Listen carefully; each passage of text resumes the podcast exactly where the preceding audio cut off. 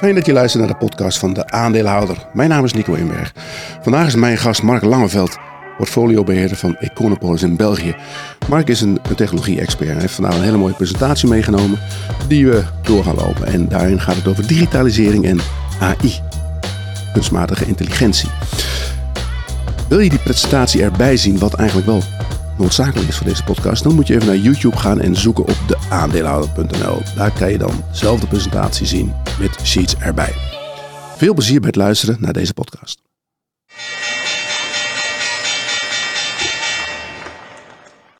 Welkom bij de podcast van de aandeelhouder. Het is vandaag donderdag 5 oktober alweer. Uh, beurs zakt langzaam wat weg onder invloed van de hoge rente, maar uh, daar gaan we vandaag niet naar kijken. We gaan het vandaag hebben over technologieaandelen. En dat doen we met een echte technologie-expert. Mark Langeveld is hier. Econopolis. Mark, welkom. Dank je. Je hebt een fantastische presentatie meegenomen. Daar gaan we zo doorheen lopen. Digitalisering en uh, kunstmatige intelligentie. We komen ook te spreken over een aantal aandelen natuurlijk, zoals de ASML'tjes van deze wereld. Uh, maar laten we eerst even kijken naar jou, jouw, uh, ja, je verleden, je, je, je carrière, ja. laat ik het zeggen. Laten we niet, um, al heel lang bezig op de beurs. Ja. 25 jaar, langer? Ja, langer al, vanaf, mijn, vanaf mijn twintigste. Oh, je, oh, je bent, ben al je bent jong begonnen. Ja, 35 jaar bezig op deze beurs. Ja, ja, ja, als je jong begint, dan, dan ken je een hoog aantal. Ehm, nu bij Econopolis ja. in België. Je, je runt daar een technologiefonds. Kun je daar iets over vertellen? Ja, uh, nou, ik ben altijd technologieanalist geweest bij verschillende brokers, onder andere Kempen, Credit Suisse, Barclays. Um, toen in 2006 Antaurus opgericht met een aantal collega's van mm -hmm. toen de tijd Peterkam.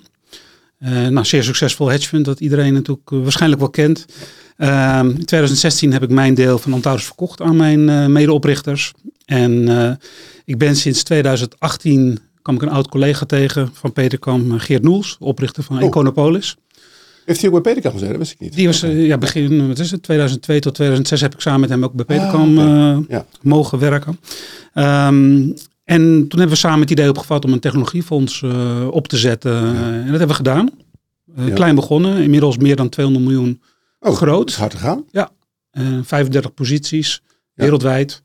En het is helemaal, ja, mijn technologie is mijn passie, dus daar ben ik, wat ik zeg, mee opgegroeid en altijd in belegd. Dus dat, dat is wat ik nog steeds met heel veel plezier doe elke dag. Okay. Dan zit ik me af te vragen, hè, want je hebt natuurlijk bij een hedge fund gezeten, Antaurus, dat was een beetje long-short. Ja. Nu doe je waarschijnlijk alleen long. Ja. Ehm, is, is dat iets wat je mist om, om ook aandelen ja, te selecteren die bijvoorbeeld overgewaardeerd zijn? Of, of zeg je van, ik ben echt een belegger, ik vind het toch leuker om, om op deze manier een aandeel te kijken. Nee, het, alles heeft zijn charmes. Uh, long short was ook een fantastische periode. Uh, maar binnen tech, omdat ik denk dat tech door de structurele groei die er in tech de komende decennia te verwachten is, door kunstmatige intelligentie, door de digitale transformatie, um, is het niet eenvoudig om daar met shorts zeg maar je risico af te dekken. Nee. Omdat toch heel veel uh, rugwind er is uh, ja, voor heel veel sectoren en bedrijven in die, in die sector. Dus ik vind het Qua technologie vind ik het leuker om als long-only fund. Uh, ah, ja. We zijn ook USITS. Dus dat betekent dat we een alle USITS voorwaarden ter bescherming van de beleggers ons moeten, moeten houden. Ja. En dat betekent onder andere dat we tenminste 90% van het fonds belegd moeten houden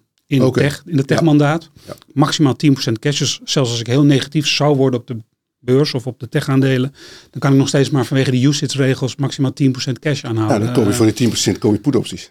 Uh, nou ja, dat is altijd goed. Dat is weer een derivaat wat uh, volgens mij weer uitgesloten is. Oh ja, okay, uh, maar ik kan wel heel veel defensieve tech vinden die, als ik zo negatief zou zijn, wat ik niet Ja. verwacht, ehm, mijn geld wel kan parkeren tijdelijk in ik zeg, aandelen die, eh, daar komen we zo meteen ook nog wel op Die terug, wel die, die wel door blijven gaan eh, en misschien wel ook wat mee naar beneden gaan in zo'n Defensieve technologieaandelen bestaan. Ja, die bestaan zeker. Ja, door hun free cashflow uh, Ja. die ze genereren en hun ijzersterke balans, hun dividenden en lagere koersen betekent waarschijnlijk grotere aandeleninkoopprogramma's, waardoor dat soort aandelen toch altijd beter doen dan, eh, dan het beursgemiddelde.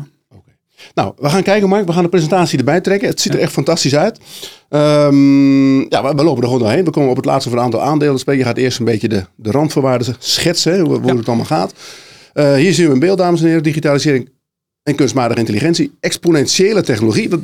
Cathy Wood heeft daar ook wel eens over. Is, is eh, wat is exponentieel precies in, in de zin van... Nou, exponentieel is dat het eh, zeer hard tot, eh, kan groeien, zeg maar. Ja. Dus we zoeken niet naar de, de IBM's van deze wereld of de Philips, eh, met alle respect voor Ja. dat soort aandelen. Eh, dat zijn toch meer de value eh, bedrijven onder de tech. We zijn liever op zoek naar de sectoren die de komende decennia door structurele groei, door de veranderende markt, Ja.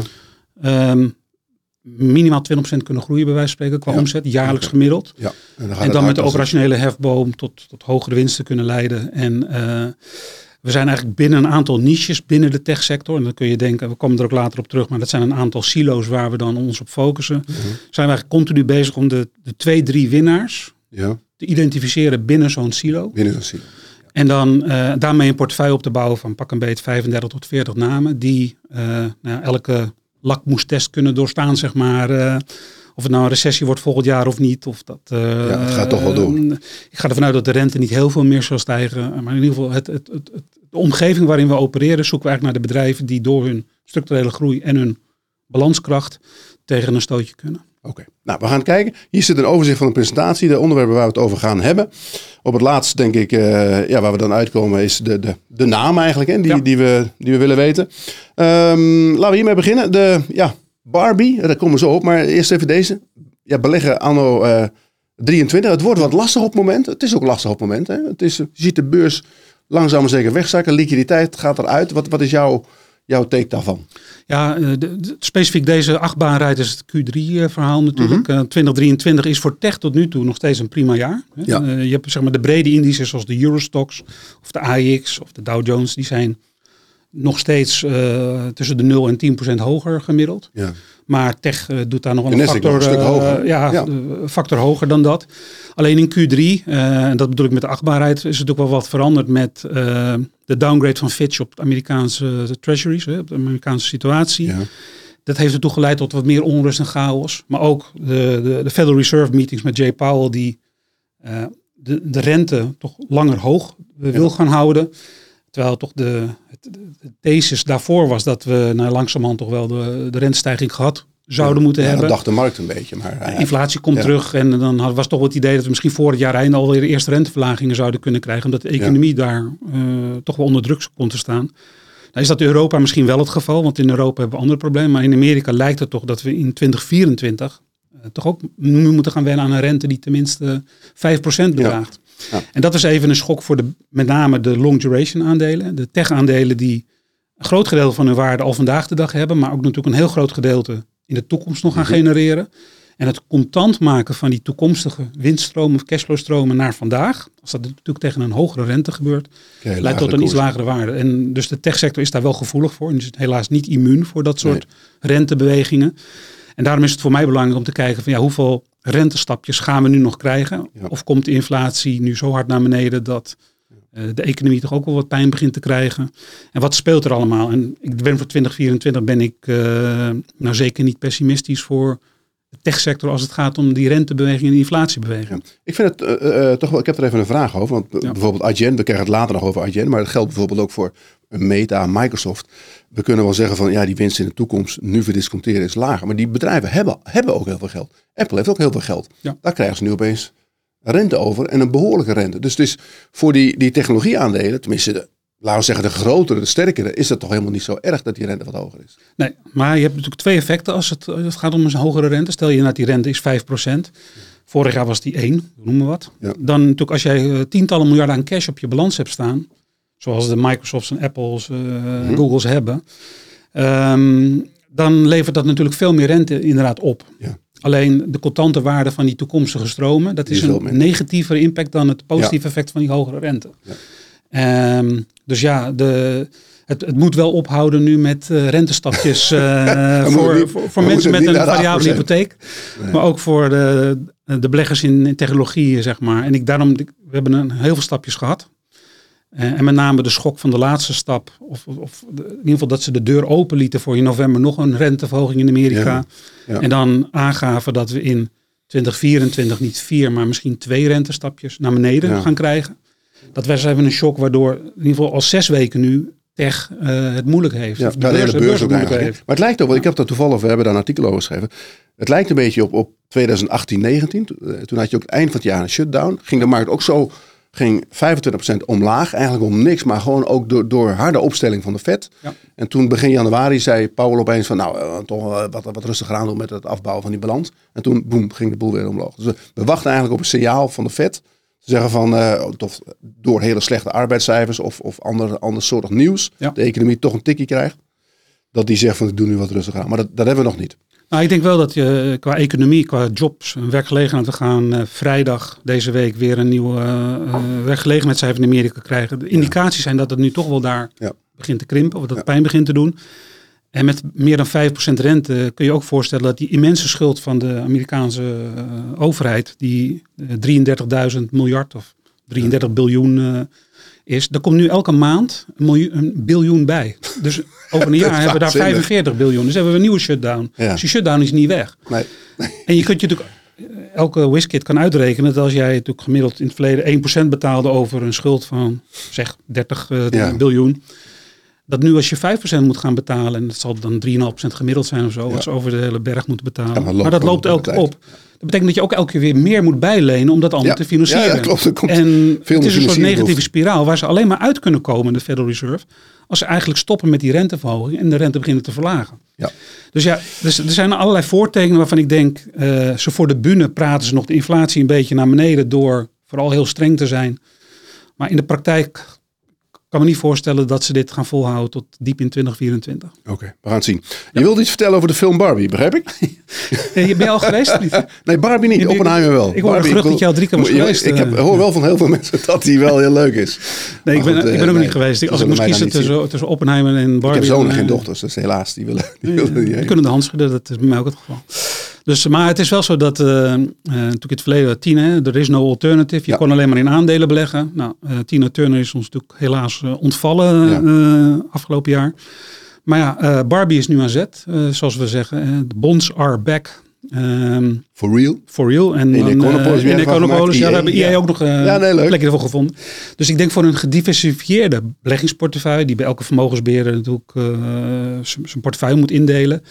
Uh, naast obligaties denk ik, als er voor het aandelensegment, uh, denk ik dat ik de komende slides met jou samen, dat ik ga proberen te betogen waarom het in ieder geval uh, niet mag ontbreken in een beleggingsportefeuille die goed gediversifieerd is, om een stuk tech exposure te hebben gezien Ja. dat ze beter bestand zijn tegen een recessie door die seculaire Mhm. structurele groei. En het feit dat je met dividenden en buybacks daar ook wel doorheen gaat komen. Oké, nou we gaan even door, even kijken. Hier, zie- hier, hier zie je het al in, dat de de afgelopen tien jaar, Ja. het Nasdaq 100 heeft het best gedaan van allemaal. Eh, AX ook wel aardig, denk ik. In, in ons, wij, zijn ook, een- wij zijn ook een beetje tech-index. Ja, er zijn meer tech-index dan uh, bijvoorbeeld in België of Duitsland Ja. of andere landen. uh, door ASMI, ASML, Bezi, uh, Adyen, Proces. Ja. Uh, dus Ja, van, dus bijna een vijfde van de aandelen in de AX is inderdaad tech georiënteerd. Ja. Waardoor wij uh, in, in Nederland in ieder geval de AX het relatief ook beter kunnen doen dan omringende landen die meer op nou ja, financials hangen. Maar goed, de laatste weken doet energie het weer goed natuurlijk omdat de olieprijs Ja. oploopt. Dus de landen die weer wat meer olie-exposure hebben, die zullen daar weer van profiteren. Ja, uh, wat maar het klopt in ieder geval wel dat de afgelopen tien jaar, en dat is denk ik sinds het iPhone-moment in 2008 uh, geweest, dat we een enorme megatrend hebben gezien in social media, in smartphones, die zoveel data extra heeft gegenereerd. Ja. Het begin, want we gaan nog veel meer data-explosie zien door uh, kunstmatige intelligentie.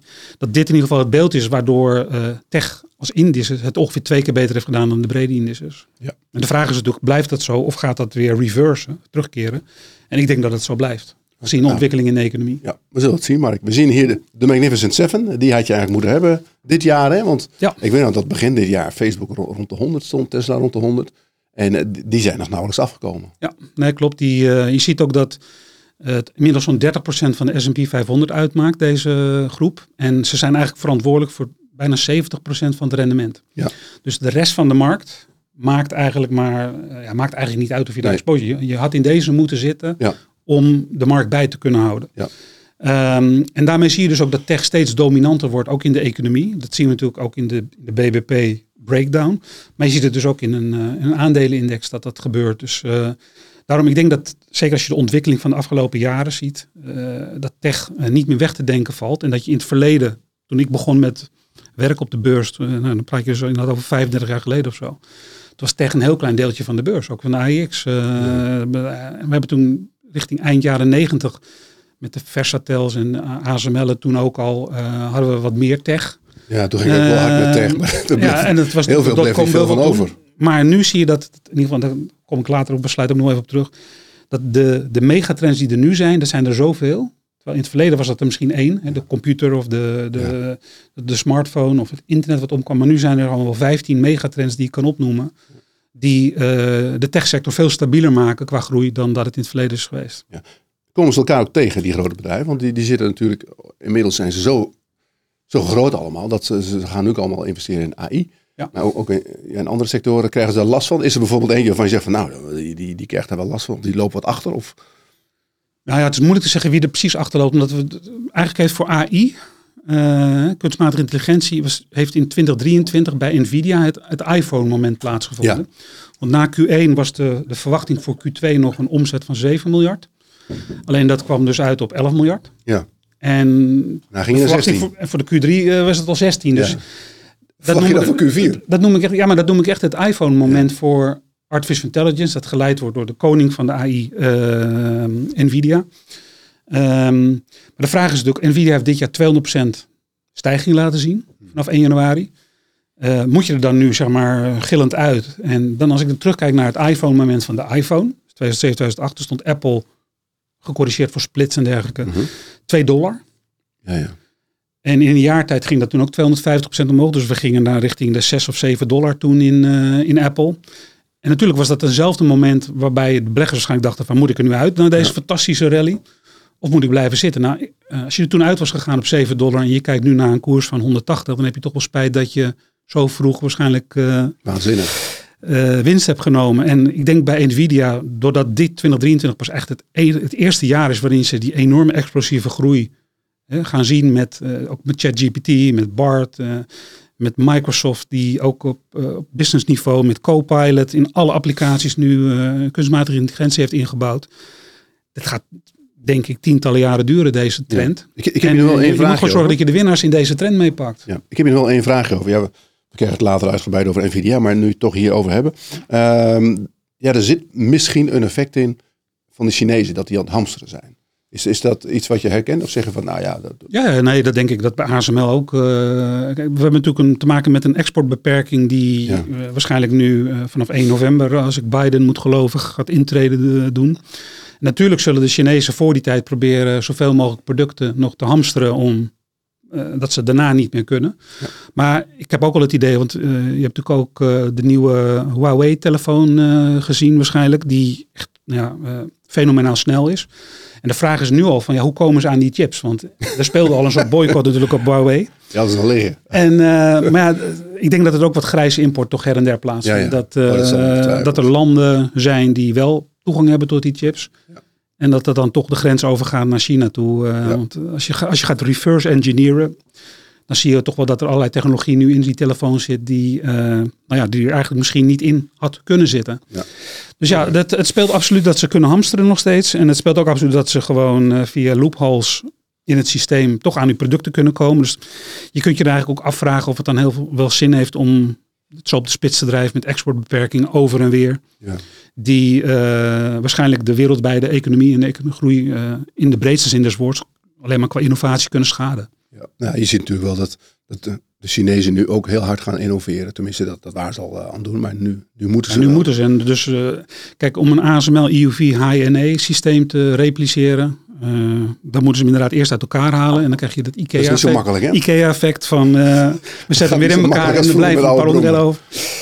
Uh, en je weet, als je weet hoe lang en hoeveel geld ASML daarin heeft moeten spenderen samen met Taiwan Semiconductor, Intel en Samsung om dat werkend te krijgen in het begin met die, al die droplets en die tin druppeltjes die de, de spiegel bevuilden.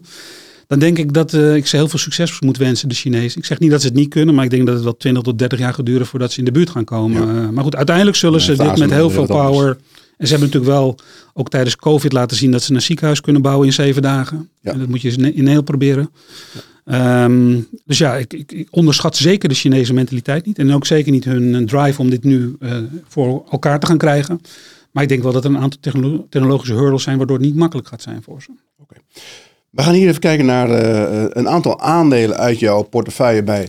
Econopolis zijn wat bekende namen, maar ook wat minder bekende namen, denk ik. We krijgen, we krijgen Arista, daar hebben we het later nog over. Hè? Ja. Ehm, dit, zijn, dit zijn dus allemaal nummers één in hun, in hun silo's, wat jij dat noemt, in hun niche. Ja, dit zijn uh, puur om een idee te geven. Van, Ja. Ik weet niet of de, of de kijker, als het goed is, kent de kijker mij natuurlijk mij na de vele uitzendingen die hier al gemaakt hebben. Oh, Maar je bent hartstikke bekend, ge- voor het geval dat niet het geval is, dan denk je, ja, wat doet die vogel daar? Nou, eh, ik heb ongeveer 40 posities in mijn fonds zitten. Het fonds is dus 200 miljoen groot.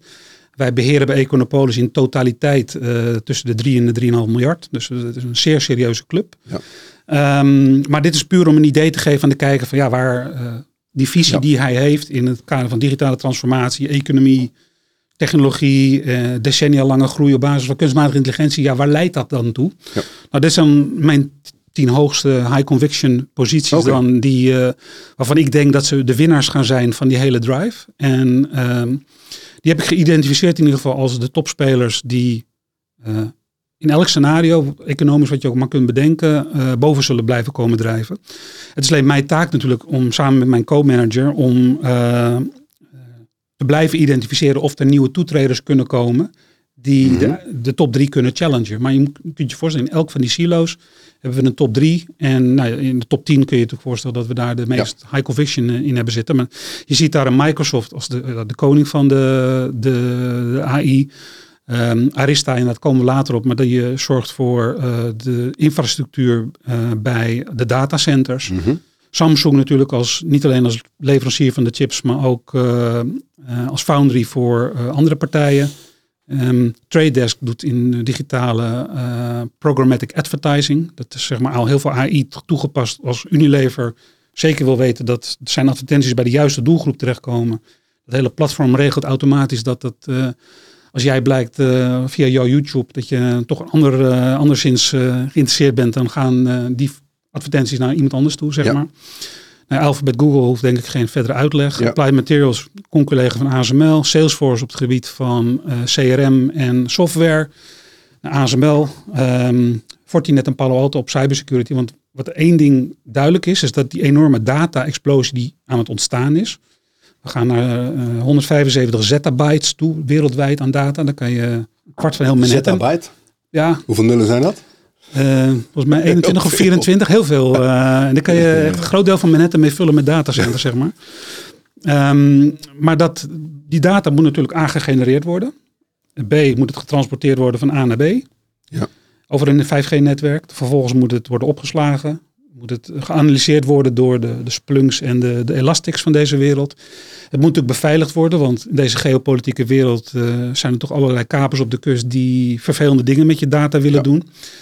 Dus ja, dat zijn allemaal partijen die een rol spelen bij die enorme data-explosie die gaat komen. Die er nu al is, maar die nog decennia door zal gaan. En dat zijn wel de winnaars, denk ik, op de beurs eh, voor de komende jaren. En vandaar dat ja, mijn focus op dat soort bedrijven ligt. Duidelijk. Oké, dan gaan we kijken naar de groei. Eh seculair. Seculair. Hè? Ja, seculair is het dure woord, maar eigenlijk is het structurele groei. Structurele doordat, groei. eh, Wat er ook gebeurt, hier, hier is groei. Ja, de, de markt, die, die, dat is groei die niet afhankelijk is van de ontwikkeling van, het, van de economie, van het BBP, maar meer eh, afhankelijk is van de veranderende marktomstandigheden. Digitalisering bij bedrijven bijvoorbeeld. En ehm, nou, wat je ziet hier zeg maar, is een slide waarbij je vanaf de jaren 60 van de vorige eeuw tot nu, je ziet ook de bolletjes worden steeds groter. Ja. Maar we hebben een aantal megatrends gekend. Nou ja, in de jaren 60, 70 opkomst van de IBM mainframe. Eh, daarna de midrange, de homecomputer, de PC, eh, opkomst van het internet eh, begin jaren 90, eh, mobiel internet met smartphones vanaf 2007, 2008. En we komen nu dus eigenlijk met het iPhone-moment bij Nvidia AI. in de periode van de AI en ook augmented reality, virtual reality. Ehm, en dat gaat dus, ja, als je ziet het aantal gebruikers, het aantal devices wat daar een rol in speelt, dat zie je in de omvang van de bolletjes, dat wordt steeds maar groter. Dus eh, dit leidt ook tot die versnelde digitale transformatie van de economie, waardoor het digitale deel van de economie inmiddels al meer dan 50% van de totale economie is. Ja. En ook nog het enige deel wat groeit. Het niet-digitale, en dat zal ik zo meteen nog laten zien, het niet-digitale deel van de economie krimpt al. Ja, ja. Dus dat betekent, als je met je beleggingen eh, daar rekening mee wil houden, dan moet je natuurlijk niet in een soort krimpende businessmodel of in een krimpend deel van de economie met je beleggingen zitten. Want daar kan alleen maar winst worden gemaakt door kostenbesparingen. Dan krijg je het PostNL-model. Ja. Waarbij eh, nou ja, je moeite moet doen om je omzet bij wijze van spreken gelijk te houden. Ja, en alleen maar met kostenbesparingen die eindig zijn, nog wat groei te laten zien. Wat gaat er nou veranderen in ons dagelijks leven eigenlijk? Had, we worden steeds digitaler. Hè? als je nou, zeg maar over, niet volgend jaar, maar over 10, 20, 30 jaar. Dan gaan we heel veel, nee, maar gaan we echt heel veel digitaal doen? Gaan we heel veel online doen? Bijvoorbeeld supermarkten of, of, of winkels. heb je daar ideeën over hoe dat zich ah, ontwikkelen? Nou, ik denk dat we uiteindelijk wel de charme van het, het shoppen in de winkelstraat uh, zullen willen behouden. Dus het zal nooit helemaal 100% worden. Maar als ik zeg van een paar jaar geleden was het digitale deel van de economie 30% of 20%. Het is nu iets meer dan 50. Ik denk dat we uiteindelijk wel richting 80, 85, 90% kunnen gaan van wat we digitaal gaan organiseren. Ja, ja. Dat doen we nu ook al in feite. we doen natuurlijk sinds COVID dat heeft een versnelling gehad. Uh, die hebben we hier, laten we die er meteen even bij doen, doen, ja, doen we al zoveel digitaal. En uh, daar is heel veel groei naar voren gehaald. Dat is het linker groene gedeelte. Um, het rode gedeelte is waar we nu uit zijn gekomen. Dat is zeg maar de reactie op die naar voren gehaalde groei uit 2022. Dus dat heeft een daling geweest, mm -hmm. waardoor tech in ieder geval 2022 een moeilijk jaar heeft gehad. Uh, doordat de groei inkapselde en de rente natuurlijk maar op bleef lopen ja. in, in de markt. En je ziet nu sinds Q2, want het is het laatste bevestigde getal waarbij we uit het rode zijn gekomen, dat er toch weer alweer groei zichtbaar was in het tweede kwartaal. En de verwachting is dus dat de komende kwartalen, afhankelijk van natuurlijk hoe de economische um, soft of hard landing gaat plaatsvinden, dat in ieder geval binnen tech weer positieve groei te zien zal zijn. Dus het is een soort reverting to the mean waar we de komende vier kwartalen in ieder geval van kunnen profiteren. Yes, oké. Nou, dan krijgen we ja, hier heb je staan seculiere groei versus cyclische groei. Cyclische groei heel erg afhankelijk van het uh, ja, BBP dus. Hè. gaat in, ja. in cycli. En uh, wat kan je hierover vertellen? Nou ja, dat, kijk, de reden hoe ik, waarom ik positief ben over tech in een aandelenportefeuille, is dat je natuurlijk, uh, iedereen heeft last van of, of profiteert van cyclische groei. De economie gaat in een cyclus. Soms heb je hoogtij, soms heb je laagtij, uh, soms heb je uh, mogelijke recessie. Dat is cyclische groei waar iedereen last van heeft, tech en non-tech. Um, maar de structurele groei vind je eigenlijk alleen bij tech. Door die um, veranderingen in het gedrag van klanten. Ja. Klanten willen digitaler hun business opzetten. Je weet ook als klant als jij het niet doet en de concurrent wel, dat je waarschijnlijk marktendeel verliest. Dus iedereen moet mee in die digitalisering. Um, en die seculaire groei, of structurele groei, geeft dus ook zeg maar, een compensatie voor die cyclische groei op het moment dat die economie in de lappenmand terechtkomt. Ja. En dat is wat ik fijn vind aan de techsector. Dat op het moment dat de economie hoogtij viert, dan zal de techsector door die doorgaande structurele groei helemaal profiteren. Maar ook in 2024, wat best wel eens een, uh, een wat moeilijker jaar kan worden. En of het nou een soft landing of helemaal geen landing of een harde landing gaat worden door toedoen van de centrale banken. Um, door die seculaire groei ben je in ieder geval deels beschermd binnen die techsector voor die pijn die dan gaat komen. Dus eigenlijk, eigenlijk zijn het een soort defensieve aandelen dan. Eh, nou, je ziet ook het, het, het aandeel van tech-aandelen in de value index wordt steeds groter. Ja. En dat komt inderdaad omdat, nou ja, kijk naar de S&P 500 uh, performance, dat bijna 70% van die top 7 afkomt. Um, dat zijn dus wel de, de safe havens blijkbaar voor beleggers. En waarom zijn het safe havens? Ze hebben allemaal tientallen miljarden aan cash. Ze doen allemaal buybacks, waardoor je als aandeelhouder qua capital allocation tussen de 2 en soms 6% naar je toe ziet komen elk jaar, middels mm dividenden en share buybacks. En doordat ze een sterke balans hebben, hoeven ze ook niet bij de bank aan te kloppen om nu tegen veel hogere rentes geld te lenen. Ze kunnen juist die cash uitzetten, wat jij ook zei in het begin. Schulden hebben ze niet. Tegen hogere rente. Um, en ze hebben die structurele groei. Dus ja, eigenlijk als je vroeg, vroeger, vroeger als je terugkijkt, dan was tech was een gevaarlijke sector. Dat was volatiel, ja. was spannend en dat was boom-bust. Dat is al lang niet meer zo. Nee. Eigenlijk sinds uh, een jaar of 15 à 20, zitten er zoveel uh, motortjes achter die, uh, dat vliegtuig wat tech heet. Dat uh, die volatiliteit die je in het verleden had, omdat er maar één eindmarkt was en nu zijn er 15 eindmarkten, is tech veel stabieler geworden en daarom ook in veel gevallen defensiever. Ja, maar nu komen er ook veel nieuwe bedrijven op natuurlijk. Hè. Er is veel innovatie, start-ups. Ja. Kijk je daar ook naar? Of uh, zeg je van ik wil wel eerst, eerst zien dat een bedrijf ook winst maakt of bestaansrecht heeft aangetoond? Ja, nou dat laatste is zeker het geval. Ik kijk ernaar, natuurlijk, want ik wil niks missen. Maar het is wel zo dat we uh, in ons beleggingsmandaat en qua huisstijl um, toch liever een voorkeur hebben voor de bedrijven die met een positieve free cashflow ehm, die veiligheid voor de klanten, de beleggers en aanhouders kunnen inbouwen. En met heel veel nieuwe uh, beursgangen. Die worden natuurlijk door private equity uh, voor een bepaalde prijs naar de beurs gebracht. Zijn vaak een belofte voor over drie tot vijf jaar. Ja. Ja daar heb je toch dat risico dat die belofte, die verkoper willen toch om een bepaalde reden vanaf. Um, dat je vanaf de IPO-prijs met een driejaars horizon misschien niet het rendement maakt wat je met een aandeel wat gewoon al te koop is op de beurs wel kunt maken. Dus ik kijk liever eerst de kat uit de boom dan dat ik uh, heigerig ga lopen meedoen met een beursgang. We hebben het afgelopen maand een aantal tech-beursgangen gezien in Amerika.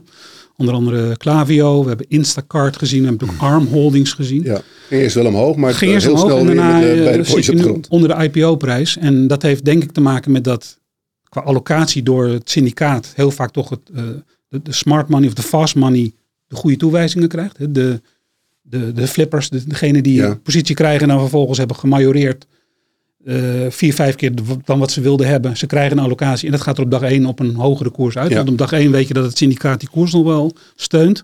Maar dat zijn natuurlijk niet de stabiele aandeelhouders. En nu wat je nu ziet is dat door de, door de, de vet commentaren dat die koers nu lager staan dan de IPO-prijs. En dan waar het nu stabiliseert is het niveau waarin de, laat ik zeggen, lange termijn beleggers, de, de mutual funds, de pensioenfondsen, de verzekeraars uh, wel aanleiding zien om die aandelen te kopen. En dan denk ik dat je een betere price discovery krijgt dan dat je in een IPO hebt. Uh, dat is mijn ervaring in ieder geval van uh, 35 jaar kijken naar IPO's. Uh, en af en toe mis je dan een hele fijne IPO. Maar ik ben ook blij dat ik er een heel veel. Uh, ja, dus komen we vaak ook later wel weer terug, zoals Adyen ja. bijvoorbeeld. Die, goed, we moeten even door, Mark. Even ja. kijken. Hier hebben we het volgens mij net al over gehad. Digitaal transformatie biedt steun als economie in het lappenmand ligt. Ja, besproken. wat zien we hier? digitaal ligt economie. Nou, dat is, een, dat is een plaatje wat hoort bij die digitale circulaire groei. Dat, ja, gaat door. Even kijken, wat hier? Ja, dat is het, het, heel kort wat ik net ook al zei. Het lichtblauwe stuk, dat is het digitale deel van de economie. Ah, ja, dat groeit okay. nog steeds. Groeit het donkerblauwe steeds. stuk uh, is het niet-digitale deel en dat krimpt dus al een tijdje. Dus met je beleggingen moet je eigenlijk in het lichtblauwe stuk zitten. Duidelijk. Dan gaan we kijken naar AI. Ja. De gold rush. Is het een gold rush? Nou ja, het, het, wordt door velen wel een gold rush genoemd. En de vraag is dan, moet je dan de, de goudmijnen hebben? Of moet je dan de, degene hebben die de spijkerbroeken en de, ja. de shovels uh, leveren? leveren. Uh, ik denk dat Nvidia en Microsoft in dit geval uh, aan de basis staan en de spijkerbroeken en de shovels leveren aan, aan ja. de industrie. Maar op termijn ook de rest gaan leveren. Maar eigenlijk is het er al daar. Hè. We hebben, um, als je kijkt naar wat er nu al wordt gebruikt met de uh, dagelijkse AI, dan heb je natuurlijk uh, op je e-mail al het spamfilter. Ja. Die selecteert of het mailtje wel of niet bij jou moet uitkomen. Dat is natuurlijk een stukje uh, kunstmatige intelligentie. Je ziet nu ook bij vergaderingen dat de audio automatisch wordt omgezet in transcriptie, waardoor enorme efficiëntie, efficiëntieverbetering is voor de notulist. En er, ook, er, wordt ook consistenter vertaald, dus je krijgt betere notulen als het ware. Um, vertalingen, als ik van Nederlands naar Chinees moet of van Nederlands naar Spaans, uh, natuurlijk met uh, de language modellen is het heel makkelijk om een vertaling te maken. Um, online advertising. Um, als ik ergens op klik, dan weet Facebook al of wie dan ook, uh, als ik mijn data privacy niet goed heb geïdentificeerd of niet goed heb aanstaan, waar ik naar geïnteresseerd ben. Dat is natuurlijk al een toepassing. Maar ook in de productielijnen bij robotics zie je dat uh, bijvoorbeeld met camera's uh, visuele inspectie van producten of een product wel de eindstreep mag halen of dat het tussenuit gehaald moet worden ja, qua okay. uitval. Dus dat zijn al toepassingen, maar je kunt ook voor bij creditcardfraude wordt het inmiddels uh, actief toegepast. Um, dus in de financiële sector, bij verzekeringmaatschappijen, um, bij helpdesk, chatdesks, waar gewoon enorme efficiëntie optreedt doordat die vertaling en die uh, verslaglegging nu automatisch gebeurt. Dat scheelt echt uh, nou ja, vier, vijf minuten per gesprek, zeg maar, wat een chatdesk of een helpdesk medewerker heeft. Dat hij door kan met de volgende. Dus, uh, en ook in de winkels betere diefstalbeveiliging. Wat ja. ook miljarden scheelt natuurlijk aan, aan retailwinsten. Um, in de medische sector, waarbij natuurlijk de, de artsen vaak een, aan de hand van een scan een diagnose moeten stellen maar ja, als je natuurlijk al 100 scans voorbij hebt zien komen, dan uh, wil je nog wel eens misschien een heel klein puntje misschien missen, dat weet ik ja. niet. Maar een foto die uh, door AI wordt gescand uh, en, en, waarbij AI geleerd heeft waar die op moet letten, kan ook aangeven, hey, let op deze foto lijkt op een, ja, een diagnose waar je als arts even dieper naar moet kijken. Ja. Nou, dat zijn allemaal processen, denk ik, die al nu om ons heen zijn en die nog verder, want AI is ook self-learning, dus je nog verder geoptimaliseerd zullen gaan worden. Waardoor dat een steeds belangrijker deel van de economie blijft worden. Ja, Betekent wel heel veel data, echt heel veel data. Ja, nou, en die data, dit is niet alleen doordat de data die gegenereerd wordt, maar het wordt ook steeds met hogere resolutie. Wat meer data betekent. Het moet in real time worden ehm, geanalyseerd, bekeken en worden ge- ge- geanalyseerd. Die real-time verwerking, dat zorgt ook steeds voor eh, meer data. Ehm, en die eh, verbetert de precisie en ook maar die personalisering. Dus als jij iets op iets geklikt en ik wil mijn advertentie op jou richten, dat vergt ook extra data. Dus uiteindelijk leidt de, de, de digitale transformatie die we al een tiental jaren hebben, en die steeds sneller gaat, ehm, door kunstmatige intelligentie nog een extra boost te krijgen. En je ziet dus ook nu in de voorspellingen dat in 2018 hadden we wereldwijd 33 zettabyte aan data. En dat dat in 2025 al richting de 175 zettabyte Gaat keer vijf. gaat zijn. En dan rechts onderin zie je inderdaad hoeveel nullen het verschil is tussen Ja. een gigabyte, Ja. terabyte, petabyte, exabyte en eh een zettabyte. Jottabyte. En we gaan straks nog, nog toe naar jottabytes inderdaad, maar zover is het gelukkig nog niet. Maar je, je kunt je voorstellen, Ja. zo'n enorme databerg, probeer er maar eens voor te stellen. Dat, eh, gelukkig hoef je dat niet fysiek op te slaan, maar dat zit op servers en in de cloud. Dat moet dus ook getransporteerd worden, beveiligd. En er zijn ook steeds meer bedrijven die, eh, zeg maar, eh, niet als Google het internet afstromen of search doen, maar die dan, zoals Splunk, die nu een overnamebod Mhm. op zich heeft gekregen van Cisco. Ehm, maar ook bijvoorbeeld een Elastic, Elasticsearch, die zeg maar eh, orde schept in al die data die je gaat zien, om dat zeg maar te herkennen ehm, wat belangrijk is, herkennen wat er misschien een veiligheidsrisico is, herkennen. En dat is niet alleen op je vaste netwerk binnen een bedrijf, maar ook op je mobiele netwerk, maar ook in je cloudnetwerk. Mhm. Dat moet allemaal natuurlijk feilloos geïntegreerd worden.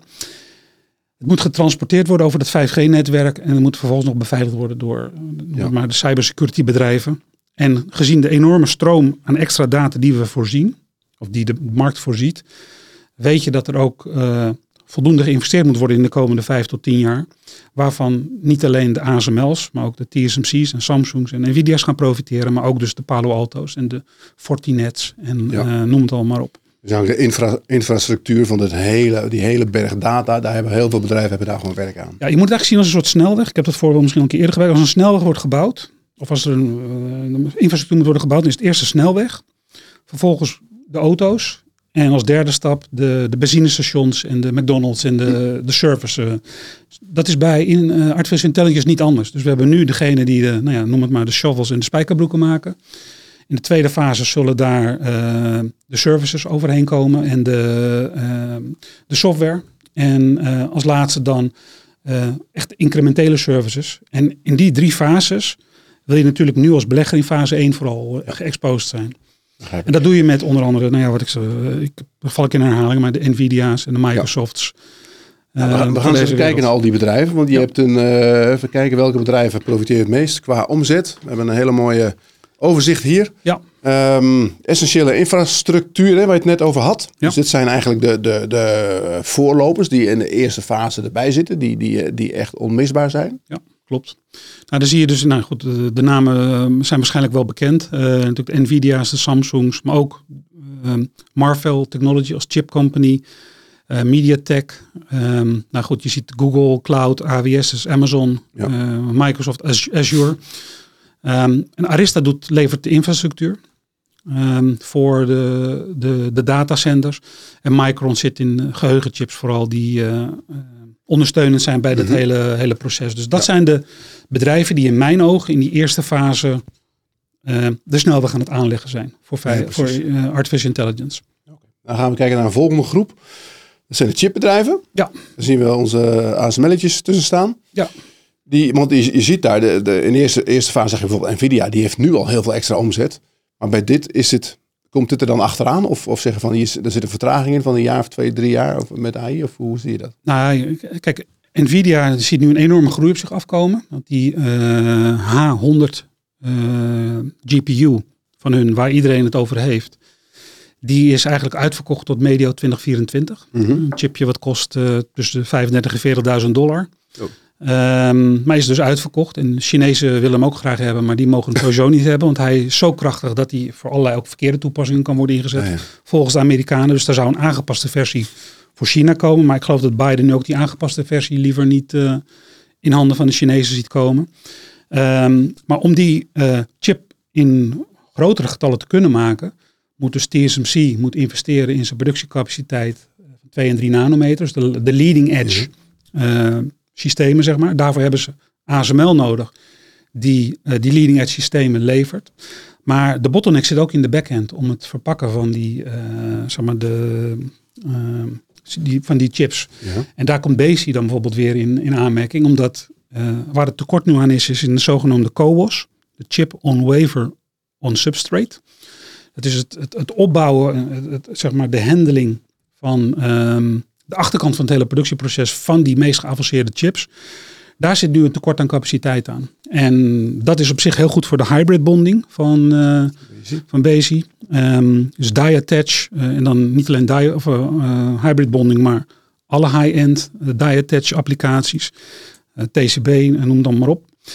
Um, dat zijn allemaal bedrijven die daarvan zullen gaan profiteren. Omdat eigenlijk zegt Nvidia, ik wil er morgen nog veel meer hebben dan dat ik nu kan krijgen. Ja. Er zijn dus een aantal stappen die gezet moeten worden door nou ja, eh, de plaatjes hier in het geel of de bedrijven in het geel, om dat te faciliteren. Dus dit is eigenlijk de, de groep die allemaal wel een beetje mee profiteert, maar de, de grootste profiteurs zijn natuurlijk uh, eh, TSMC en ASML. Um, en uh, eh, AMD, want AMD is na Nvidia de belangrijkste GPU, de, de Graphics Processing Unit fabrikant. Die maakt de chip die, uh, die het meest performant is na Nvidia. Um, op het moment dat ik natuurlijk geen Nvidia chips kan krijgen voor de komende twaalf maanden. En, en, ik moet nu toch mijn fabriek af hebben of wat dan ook. Dan ben ik eigenlijk nu wel gedwongen om naar AMD te gaan. Okay. AMD heeft, moet ik zeggen, best wel hele goede producten de laatste tijd gelanceerd. Die in het vierde kwartaal gaan komen allemaal.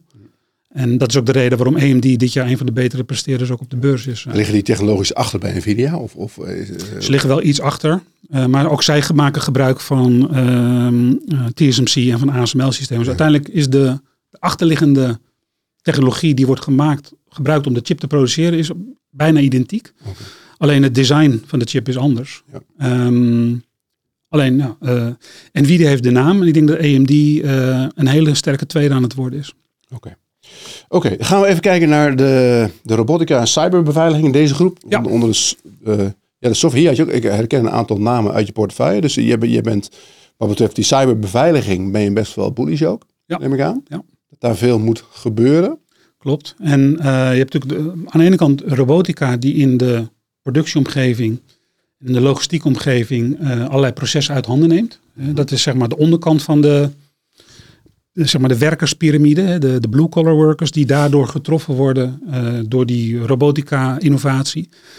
De angst is van heel veel mensen dat door um, artificial intelligence de bovenkant van de piramide, de white collar jobs, uh, last gaan krijgen. En dat is denk ik ook wel reëel om te veronderstellen.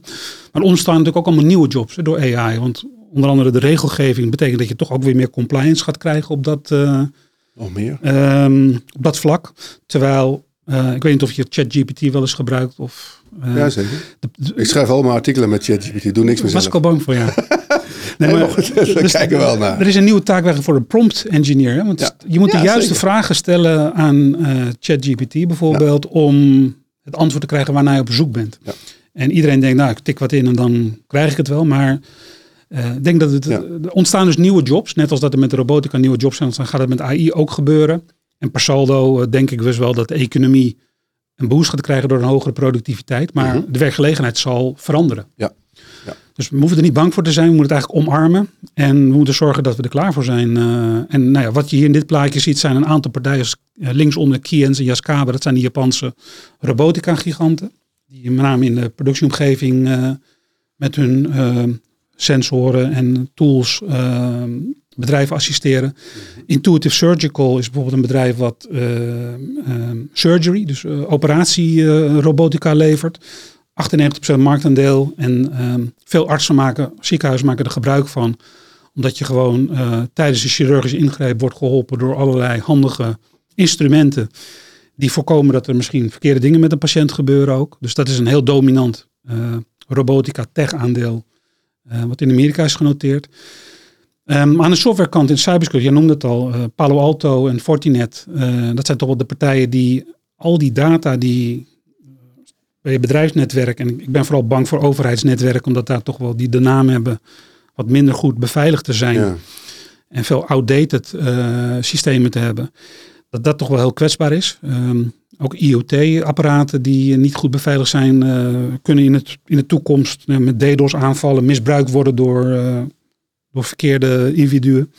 Um, ja, het zijn in ieder geval bedrijven die Palantir, Okta, Palo Alto en Fortinet, die uh, de industrie en de overheid helpen om zich beter te beschermen tegen invallen vanuit Rusland of waar dan ook, uh, die, of China, die erop bedacht zijn om technologie te stelen of om vervelende andere dingen te doen. Oké, prima. Nou, we gaan zo, zo inzoomen op een aantal van deze namen. Ja. heel even kort nog, um, Michiel, mag ik deze nog heel even terug? De, de Chinese aandelen, want de Baidu, Alibaba heb je, heb, je, heb je er ook bij staan. Ja. Is de, um, moet ik zeggen, zijn die bedrijven in China net zo ver met hun, hun technologie-race als bijvoorbeeld hun evenknie in Amerika? Heb je daar zicht op? Uh, nou, Baidu denk ik wel. Uh, ik vind Baidu is waarschijnlijk de, um, je kan het best vergelijken met Google. Um, maar die zijn met uh, zelfrijdende vehicles en met kunstmatige intelligentie en met hun, hun eigen ChatGPT variant eh, denk het meest gevorderd. Ik wil niet zeggen dat ze op het niveau van Microsoft opereren, maar dat is bijvoorbeeld ook een aandeel um, dat last heeft gehad van de Chinese uh, ik zeg boycott. Of de ook uh, Amerikaanse beurzen hebben zich moeilijker opgesteld richting Chinese bedrijven met ADR's in Amerika. Uh, natuurlijk de handelsboycott die niet helpt. Um, dan ook de Chinese economie die na COVID eigenlijk door de vastgoedcrisis met Evergrande um, toch ook wel pijn heeft geleden. Ja. Was er ook nog een overheidsingrijpen in China op de techsector, omdat de techsector te machtig werd. Mm nou ja, dat heeft allemaal de zeg maar, Chinese aandelen een slechtere performance doen hebben dan uh, Europese en Amerikaanse tegenhangers. Een Baidu bijvoorbeeld, 50% eh, van een uh, market capitalisatie is nu uh, bruto cash. Dus dat is wel een aandeel wat ja. qua waardering uh, het begint te kriebelen omdat het interessant is. Alleen, zou je het aandurven voor je fondsen? Want bedoel, ik kan me voorstellen dat je zegt, nou ja, ja, beleg in China voor de lange termijn. Het is toch een beetje, uh, veel Amerikanen zijn er al uitgestapt daar. Uh, maar de, de, als ze technologisch net zo goed zijn of, of ongeveer hetzelfde. Ja. En het is qua waardering een stuk goedkoper.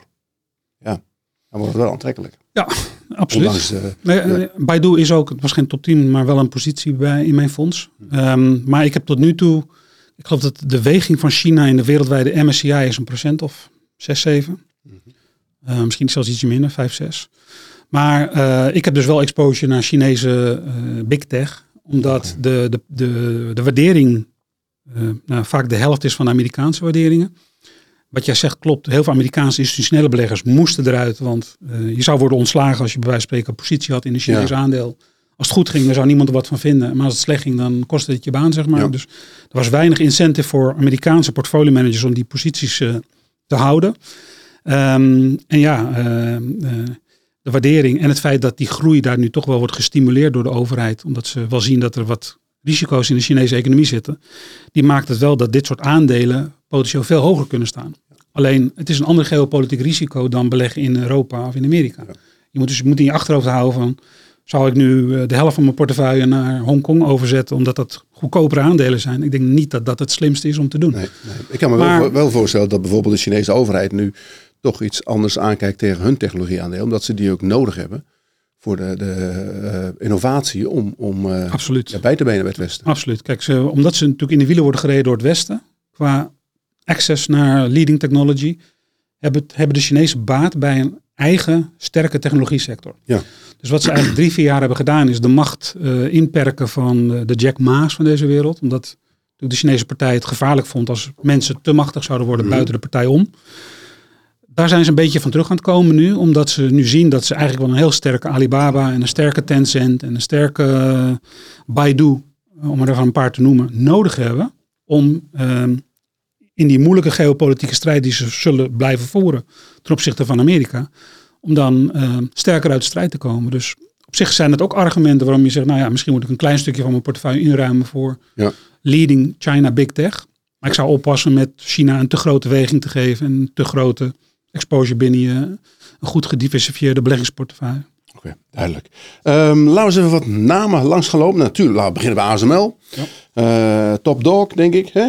Um, binnenkort met de derde kwartaalcijfer. Is toch wat, wat ja, rumoer de laatste tijd. Was voor mij een gerucht ook dat ze misschien de, ja, de outlook wat zouden verlagen of zo voor volgend jaar. Weet niet. Hoe, um, Hoe kijk je tegenaan ASML vandaag de dag?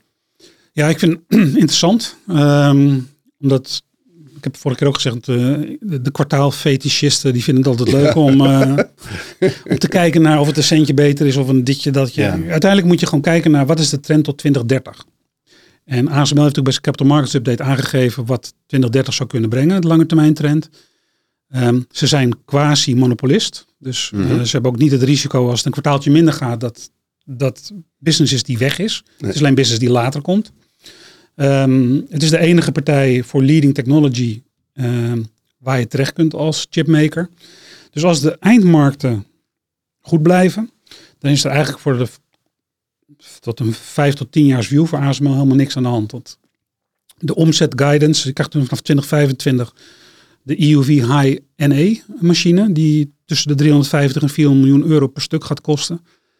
Um, daar hebben ze nu ook al meer dan 10 orders uh, voor. Uh, maar dat zit dan nog niet in de officiële backlog, omdat dat is uh, langer dan een jaar. Mm -hmm. Maar je kunt je natuurlijk voorstellen, 10 machines van 400 miljoen, ja, dat is al 4 miljard extra omzet. en uiteindelijk, omdat je daar eigenlijk helemaal geen concurrentie op hebt, kan ik me voorstellen dat die bruto marge, die in het begin iets lager zal zijn door de learning curve, uiteindelijk wel richting de 55 à 60 procent groepsgemiddelde kan, kan toegroeien.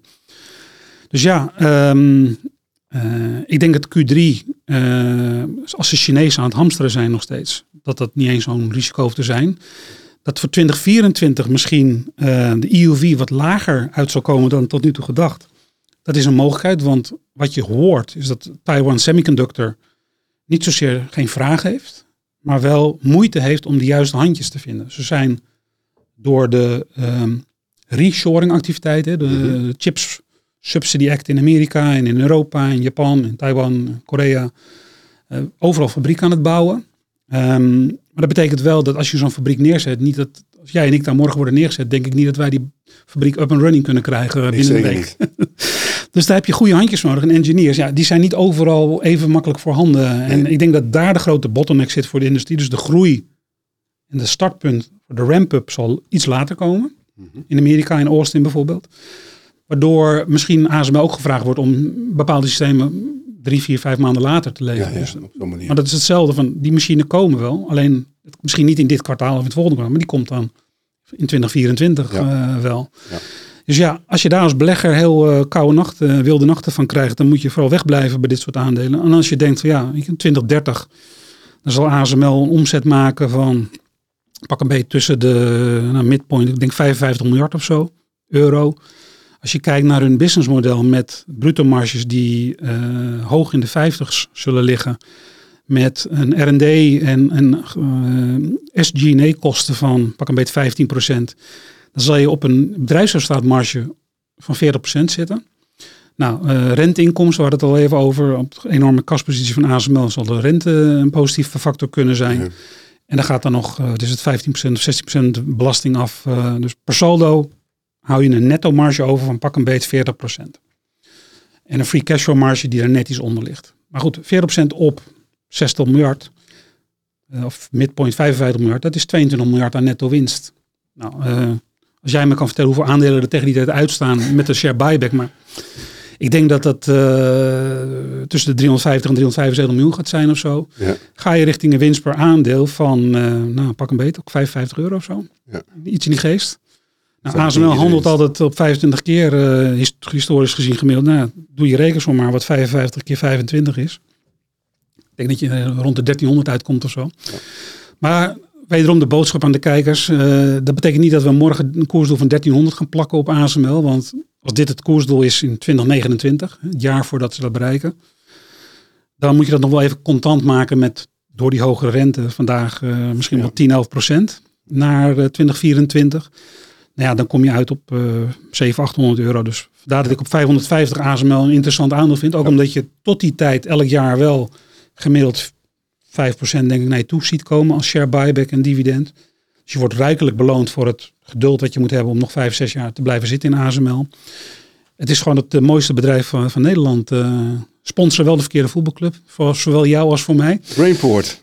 Ja, het is PSV. Ja, ja, PSV ja, ja, is goed maar dat, dat, dat, kunnen we niet ontkennen. Maar nee, daar hebben ze nog niet Maar gehad. wat dat betreft uh, Veldhoven en uh, zeker wat er allemaal aan economische activiteit is, daar mogen we apen trots op zijn in de rest van Nederland. Want uh, Dat hebben we nodig. Ja. Eén vraag over ASML. Het is natuurlijk monopolist, semi-monopolist zeg jij. Ehm, hoe groot of is er een kans dat er andere bedrijven bij ASML in de buurt komen? Nul. Die, die, die, nul? Min In de nabije toekomst? Ja, min nul. Of in, in, als je kijkt over een periode van 10, 15 jaar. De Chinezen bijvoorbeeld, die, die we nu eigenlijk dwingen om hun eigen technologieën te ontwikkelen. Niemand meer in het, eh het optics tijdperk. Dus het feit dat we eh, Moore's Law, eh, Ja. Canon en Nikon of andere initiatieven zoals we toen in Delft ook hebben gehad een Ja. tijdje. Eh, met Mapper. Ehm, Oh ja, die hebben ze gekocht uiteindelijk, hè? Ja. ASML. Uiteindelijk Kocht zijn en er- dichtgegooid of ze wel mee gedaan? Nee, ik denk zowel die e-beam en ion-beam. eh, er zijn natuurlijk meerdere technologieën die je naast lithografie kunt, kunt gebruiken. Maar ik denk dat samen met de grootste klanten. Want kijk, het grootste probleem is dat Samsung, en Intel en TSMC willen niet het risico lopen dat ze door iets nieuws te proberen. dat de fabriek twee, drie maanden stil ligt of zo. Want dat kost me een cashflow. Dus het is een conservatieve industrie. En ASML heeft een roadmap waar ze op kunnen vertrouwen. Mhm. En die eh, nou, waarschijnlijk langer dan 5, 6, 7 jaar duurt.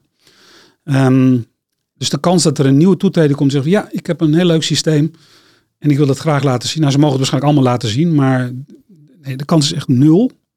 Dat zal ASML niet uitspreken, maar ik durf het wel uit te spreken. Ja. De kans is echt nul dat er een nieuwe toetreder eh opstaat. Ehm, en natuurlijk kunnen de, de oude generatie eh I-line machines en G-line machines die eh, 30 jaar geleden, eh, misschien dat de Chinezen daar een alternatief voor kunnen hebben. misschien een keer een stepper. Maar nee, ik denk dat het, en het is niet hoog van de toren blazend. Ik denk echt dat gezien de R&D effort die ASML al jaren in dit segment steekt, is de kans nul dat er een andere toetreder komt. Nou, ik geloof op je woord. Dan gaan we naar ja, Bezi. Ja. Ehm, eh, eh, nu, nu we het toch wel hebben over die concurrentie, hè, is, is voor bijvoorbeeld eh ja, Bezi en, en ASM International, dat, dat ligt anders neem ik aan, qua concurrentie. Ze, Ja, zijn ja. daar een aantal vergelijkbare bedrijven die ongeveer, of ongeveer hetzelfde kunnen? Ja, kijk, BC heeft natuurlijk wel zo'n lead in hybrid bonding op concurrenten zoals SUS Microtech of ASM Pacific. Hè. Ja. Ehm, misschien wel één tot twee jaar voorsprong daarop. Ehm, maar hij is wel dominant met die leading edge. Hebben denk ik 65% marktaandeel in eh, eh, leading edge packaging, die attach. Als je een voorsprong hebt van, van, van, laten we zeggen, twee jaar, is dat veel? Ja, ik denk in deze Is- markt wel. Is dat, is dat niet in te halen? Of is dat, het is ja, wel, nee, dat is zeker in te halen. De Alleen leider gaat natuurlijk ook door. Kijk, het, het, het probleem is denk ik, tenminste, het geeft anderen de kans om in te halen als de adoptie bij klanten ook nog twee jaar weg is. Ja, ja. TSMC is eh, de grote driver achter investeringen in hybrid bonding systemen. Ehm, Intel eh, wil beginnen, want die wil natuurlijk met de foundry business TSMC eigenlijk repliceren zo snel mogelijk. Samsung heeft ook al aangegeven, eh, dan moet je denken vooral aan NAND flash eh, memory, maar dat zal waarschijnlijk een paar jaar langer duren. Nou, dus als Samsung pas over drie, vier jaar wil beginnen, dan geeft dat wel de tijd aan concurrenten om eventueel die achterstand Ja. in te halen. Maar ik ga er vanuit dat beestje niet stil zal zitten. Nee, nee, maar ik bedoel, die gaan ook door. Die gaan ook door. En het is in ieder geval wel duidelijk dat met de toenemende miniaturisatie van chips en dat ze steeds performanter moeten worden en dat de, de opbouw qua design, qua architectuur ook steeds complexer wordt, betekent wel dat ook aan de backend kant eh, steeds meer grotere eisen worden gesteld. Dat die systemen ook duurder worden en dat er een goede incentive is voor de klant om bij de leider in die attach, in dit geval Bezi, die tools te bestellen. Dus eigenlijk denk ik dat het, gezien de trend die er is bij TSMC, Samsung en Intel, om steeds meer leading edge te doen aan de frontend, dat het ook positief voor Bezi is. Maar Bezi heeft wel concurrenten. ASMI heeft ook concurrenten in eh, eh, eh, natuurlijk en de front-end kant. waardoor het misschien iets minder sterk verhaal is als ASML. Maar we hebben nog steeds een goed verhaal, want wat Bezi met hybrid bonding kan, Ehm, kan ASMI met, eh, natuurlijk met eh, single eh, wafer ALD.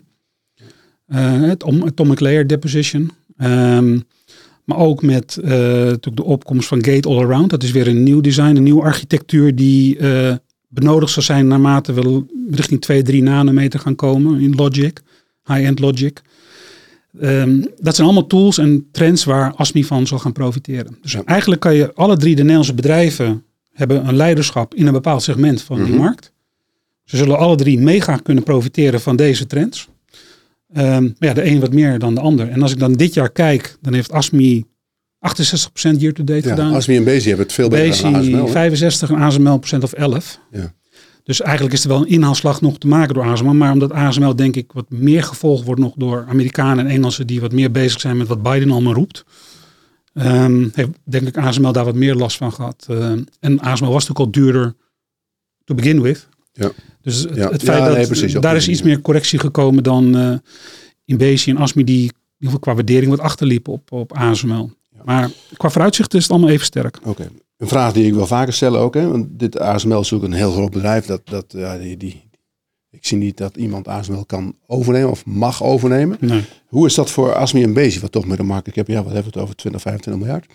Eh, toch voor de Amerikaanse tech van ons misschien hapklare brokjes zijn. Is, is daar nog een, eh, wordt daar überhaupt naar gekeken?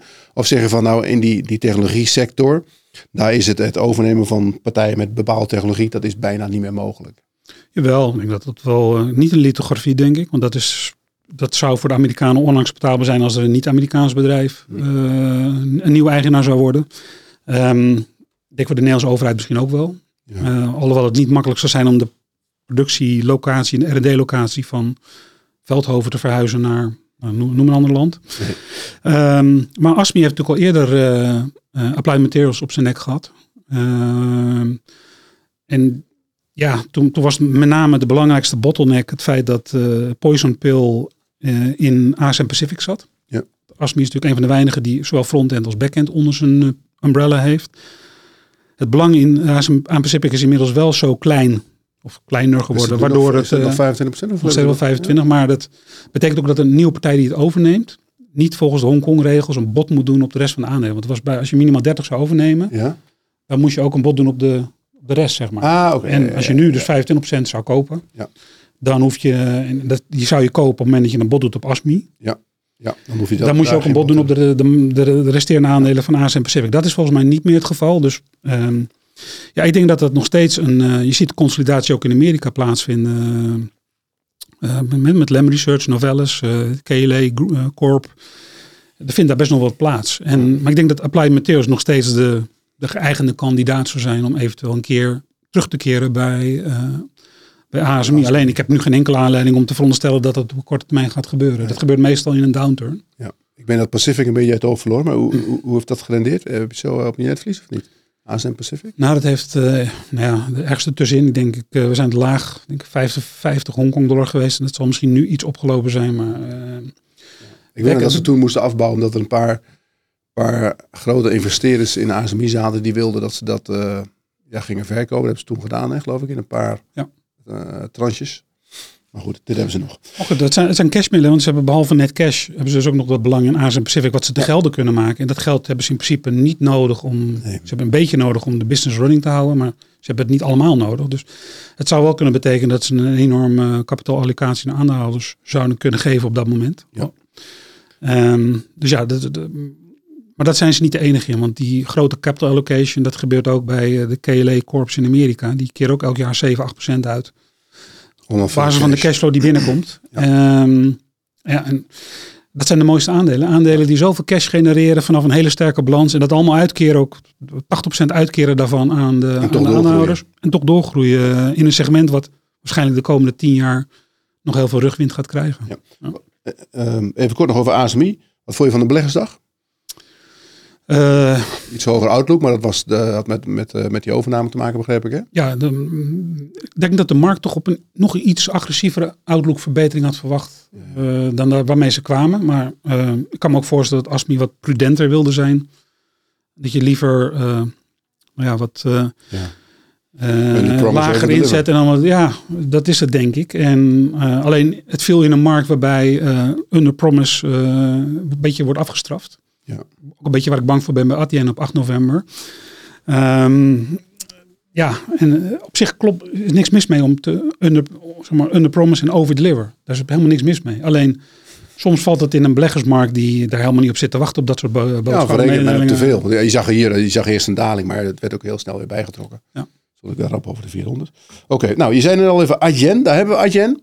Eh, ja, natuurlijk spannend aandeel inmiddels. Hè, van 2800 gedaald naar, nou ja, eigenlijk 700 of zo. naar 700. En nu staat iedereen met de handen in het haar. Ik zie veel analisten ook met, ja, iedereen komt natuurlijk eh, met zijn downgrades. Heel veel koersdoelen van 1900 naar ja, rond de 1000. En nu, uh, je ziet toch wel enigszins wat stabilisatie nu rond die 700. Ja. Kom ook wat koopadviezen los. Barclays volgens mij laatst, die, die durft het aan. 900 koersdoel. Ja. Nu ben jij natuurlijk, je bijnaam is Beurs Stier. ja, op Twitter Ik ja. ver- vermoed Ja, dat jij ook een beetje, een beetje eh, ja, aan de longkant durft te spelen hier, of niet? Nee, absoluut. En kijk, ehm Adyen heeft natuurlijk een bewuste keus gemaakt om in twee jaar tijd het eh, personeelsbestand te verdubbelen. Te investeren in groei, toekomstige groei. Ehm, ik geloof dat er 550 medewerkers eh, per half jaar of Ja. zo bijkwamen. eh, in de tweede helft opnieuw. Nog een keer. Ehm, waarbij ze dus eigenlijk alles wat wordt weggerationaliseerd bij de concurrenten, dat die programmeurs, die willen ze eigenlijk wel eh, overnemen dan. Nou, dat is natuurlijk een strategie dat je, want die programmeurs zullen niet beschikbaar zijn op het moment dat de markt weer eh, omhoog gaat. Dus op zich is dat een tactiek die ik nog wel kan begrijpen. Ehm, maar het betekent natuurlijk wel dat in een jaar waarin de omzet door de economische ontwikkeling en door concurrentiële ontwikkelingen wat onder druk staat, de groei, dat je niet kan voldoen aan je lange termijn doelstelling, of dat je onder je lange termijn doelstelling uitkomt. Als je dan ook nog eens een keer heel veel in kosten investeert die op dit moment nog niks opbrengen, omdat je eerst die mensen eh, waarschijnlijk zes tot negen maanden de tijd moet geven om te gaan bijdragen. Dat vinden beleggers niet leuk, want je, je winst staat onder druk, je, je cashflow staat onder druk, in de zin van eh, lager dan dat er vooraf werd ingeschaald. Dus eigenlijk wordt het geleid als een soort privaat bedrijf. Als ik eigenaar ben van een bedrijf wat niet op de beurs staat, heb ik met niemand wat te maken. Nee, we doen wat je wil. Dan kan ik investeren in de toekomst wat ik wil. Ehm, alleen als je op de beurs staat, heb je natuurlijk wel te maken met een omgeving en eh, stakeholders. Ik kan de strategie heel goed begrijpen dat je zegt, ik wil investeren in de groei, want ik verwacht de komende vijf jaar, zeker als die digitalisatie doorgaat waar we het net over hadden, dat ook in online payments eh, nog heel veel groei te zien valt. Dan moet je er klaar voor zijn. Nou, dat zijn ze aan het doen. Alleen het leidt op korte termijn tot wat teleurstellende resultaatontwikkeling, die niet werd verwacht. En ook nog eens een keer wordt verergerd door het feit dat ze maar twee keer per jaar iets communiceren. Dus het kan als een soort. eh, lekker op het bankje zitten en een beetje horen, zeg maar. ja, het, eh, het, wat ik zeg, het wordt geleid als een privaat bedrijf. En ze zijn daarvoor afgestraft van inderdaad een koers van 2700 of 1800 naar, naar, naar we zijn 625 geweest, denk ik, of zo, 630. Inmiddels dus weer 700. Ehm, maar goed, ik denk dat de komende zes maanden, dat hebben ze ook al aangegeven, dus derde en vierde kwartaal, eh, door die investeringen die door blijven gaan, eigenlijk niet heel erg veel beter zullen worden dan Nee, de eerste helft. nee, klopt. Nou, ze- ja, ja, want dan gaan die eerste mensen bijdragen. Dat wordt wel inderdaad... Nou, eh, ietsje misschien, maar eh, de concurrentiële ontwikkeling en economische 2024. ontwikkeling valt misschien ook een beetje tegen. Meer, Ja. meer tegen dan in de eerste helft. Dus ja, dat zijn allemaal factoren die in ieder geval maken dat eh, nou ja, dit jaar in mijn model in ieder geval weinig bottomline groei zal zijn. We hebben nog wel steeds een free cashflow van eh 600, 700 miljoen. Ehm, ze hebben al een ruime kaspositie van 6 miljard. Waarvan 2 miljard van hunzelf, even grosso modo, en 4 miljard eh, tijdelijk op de rekening staat door de transacties ja, die die wereldwijd plaatsvinden. door natuurlijk. Dat, Met een rente van, vijf, van, als, van 4 tot eh, 5% ja, ze procent. hebben ook die banklicentie ook in Engeland gekregen. En dat betekent dus dat je dat geld, als je dat twee, drie dagen mag houden tegen gemiddeld, pak een beetje 3,5%, 4% of zo. Ik geloof dat Albert daar recent ook een hele mooie Ja. eh, we video van gemaakt heeft. Ja. En voor wie dit in detail wil kijken, moet er zeker even naar kijken. Maar ik ben het helemaal met Albert eens in deze, dat je eigenlijk mist de markt die renteinkomsten op dat cashgeld, wat er, ook al staat het er drie dagen op, maar als het het hele jaar door geld er drie Ja. dagen op staat en dat Ja. groeit, levert het je toch een extra rendement op. Eh, Alleen al die analisten kijken naar EBIT of EBITDA Wij zaten en vergeten te kijken naar die bottomline, want die bottomline die wordt steeds belangrijker, gevoed door die renteinkomsten. Dus ja, als je de strategie van Adyen kunt geloven dat ze, oké, tweede helft wordt nog, nog niet best. Dat wordt in lijn met, maar dat is denk ik in de koers nu verwerkt.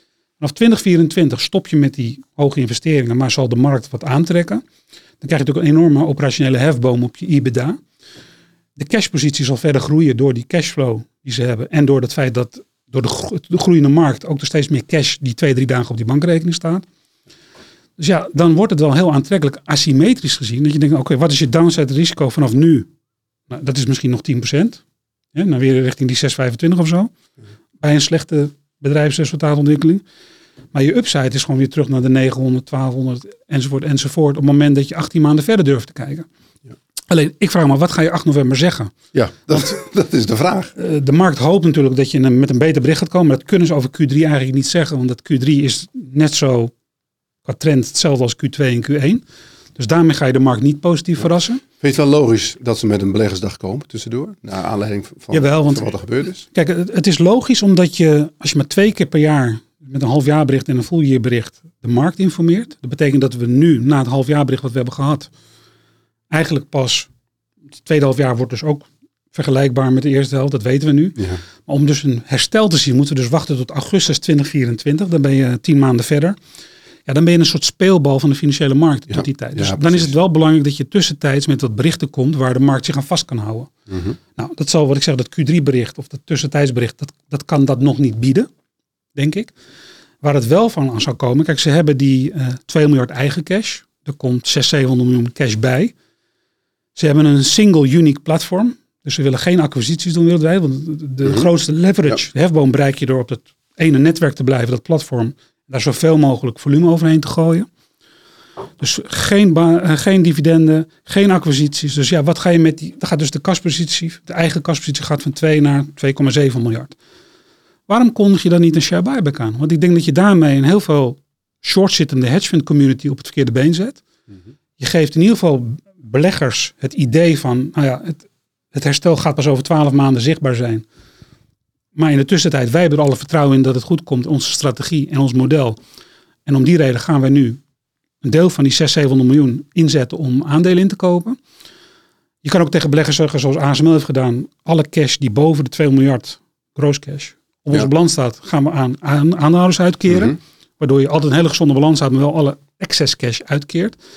Er zijn zoveel vormen te bedenken waarbij dit bedrijf, wat eigenlijk tot nu toe misschien een beetje arrogant of hautain achterover zat en weinig communiceerde met de markt, of te weinig communiceerde met de markt, nu de kous op de neus hebt gehad. Er is niet heel veel voor nodig om dat om te draaien, denk ik. Nee, nee. nee, de vraag is of ze het willen. Of ze inderdaad nu... Ja, tot nu toe hebben ze het steeds een- ontkend dat ze het een, gaan doen. Maar eh, ja, willen ze op 8 november met een bericht komen waar... Kijk, anders hoef je die 8 november niet te organiseren. Nee. Als, je, als je niet gaat iets wil informeren, iets nieuws wil brengen naar de markt. Nee. Ja, eh, qua ver- verdoe mijn tijd er- alsjeblieft niet. En ga lekker wat Ja. anders doen. Dan ga ik die dag golf of zo. Of ik ga wat anders doen. Maar dan heeft het geen zin om die Adyen Capital Markets Day te volgen. Nee, dus jij verwacht echt een, een, een eh, share buyback-achtige aankondiging. Ik zou het logisch vinden als het in ieder geval als optie zullen meenemen. En ze hoeven hem niet eens keihard te committeren, maar ze hoeven alleen maar de mogelijkheid open te laten om het te doen. Dan denk ik al dat je, nou ja, in ieder geval een stukje hoger zal komen. Wat het ook weer makkelijker maakt om je te profileren, om, om naar eh, klanten toe te gaan. Want ik denk dat klanten die je nu wil binnenhalen, de, de e-base van deze wereld, die zien ook die koers die eh, min 60, 70 procent vanaf de top is gegaan in een paar jaar tijd. Ja, dat wekt nou niet echt vertrouwen, denk ik, om je Nee. hele hebben en houden over te shiften naar Nee. Adyen. Dus er zijn meerdere redenen dat ze gewoon nu eventjes moeten luisteren naar de markt. Ja. Eh, luister Ja, naar ons, reageren. luister naar ons en doe wat met die buyback, ja. Je denkt niet dat ze gaan zeggen van... ja, we hebben die, die lange termijn groei wat te hoog ingeschat... en we gaan dat een klein beetje bijstellen.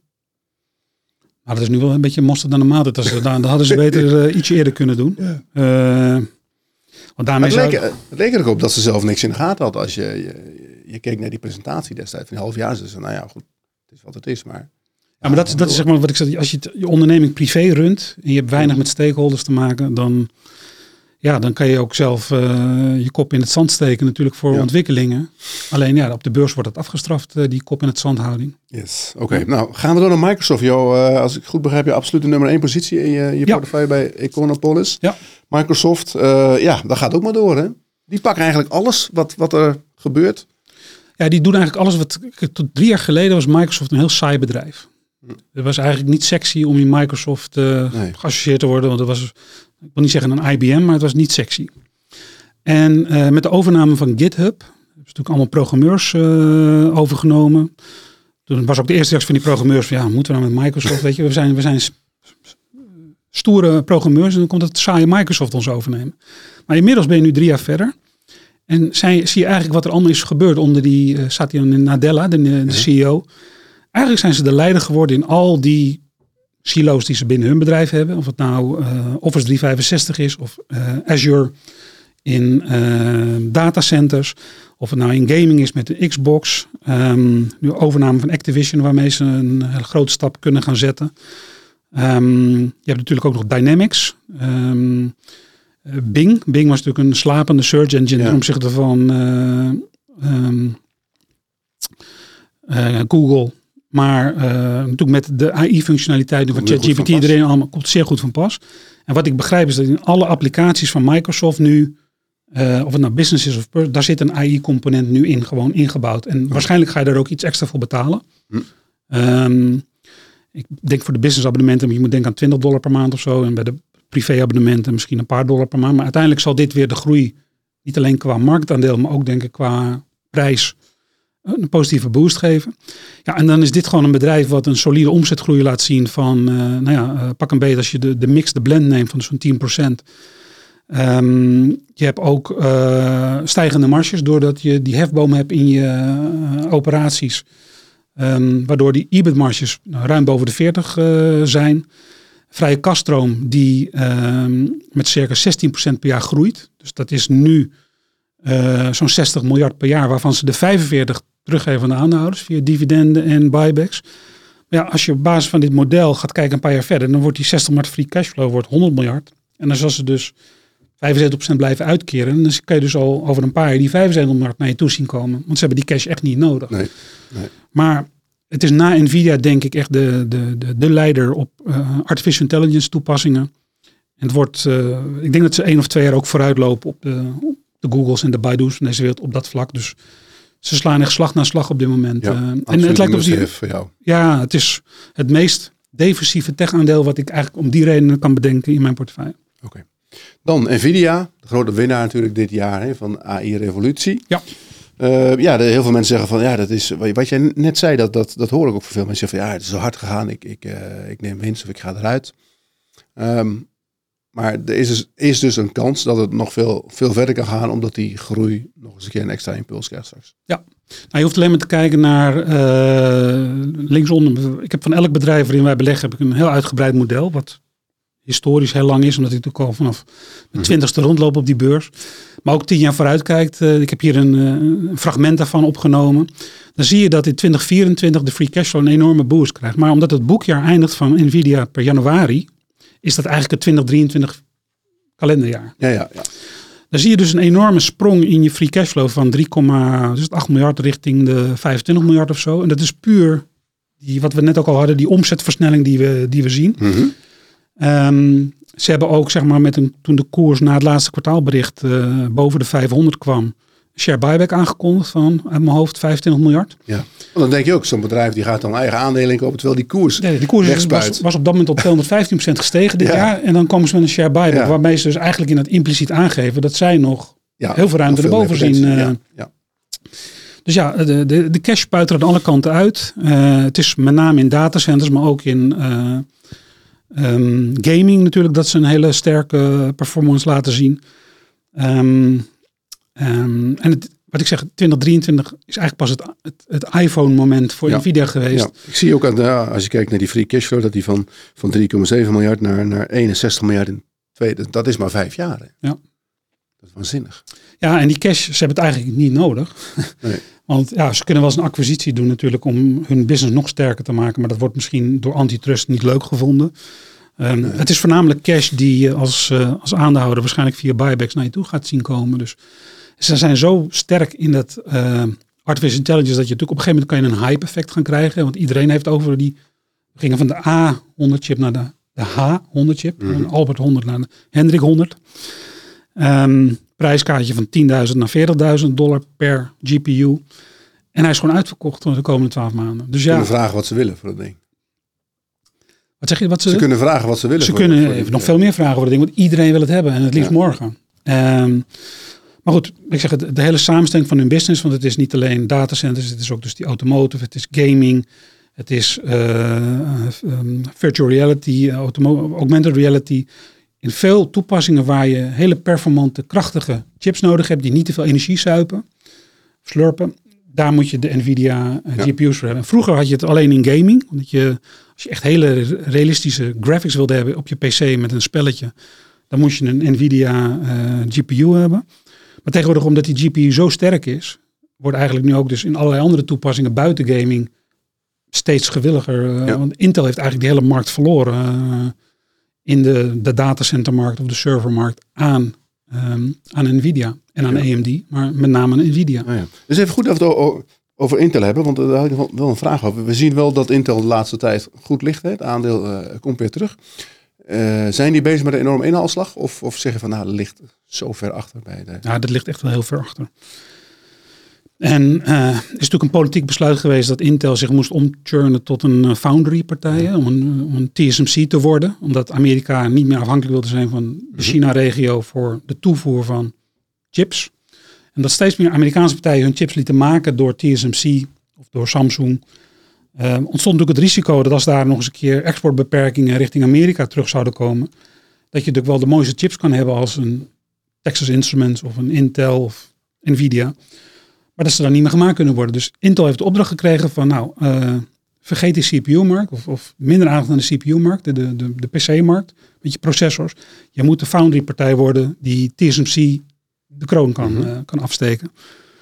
Ja, dat is natuurlijk een illusie, want uh, eh, TSMC spendeert nog eens een keer een factor 2 aan R&D, uh, eh, aan zeg maar capex, dan dat Intel doet. En om dus TSMC, UMC, Samsung Foundry in te halen, moeten ze echt zoveel meer gaan besteden dan dat ze nu al doen.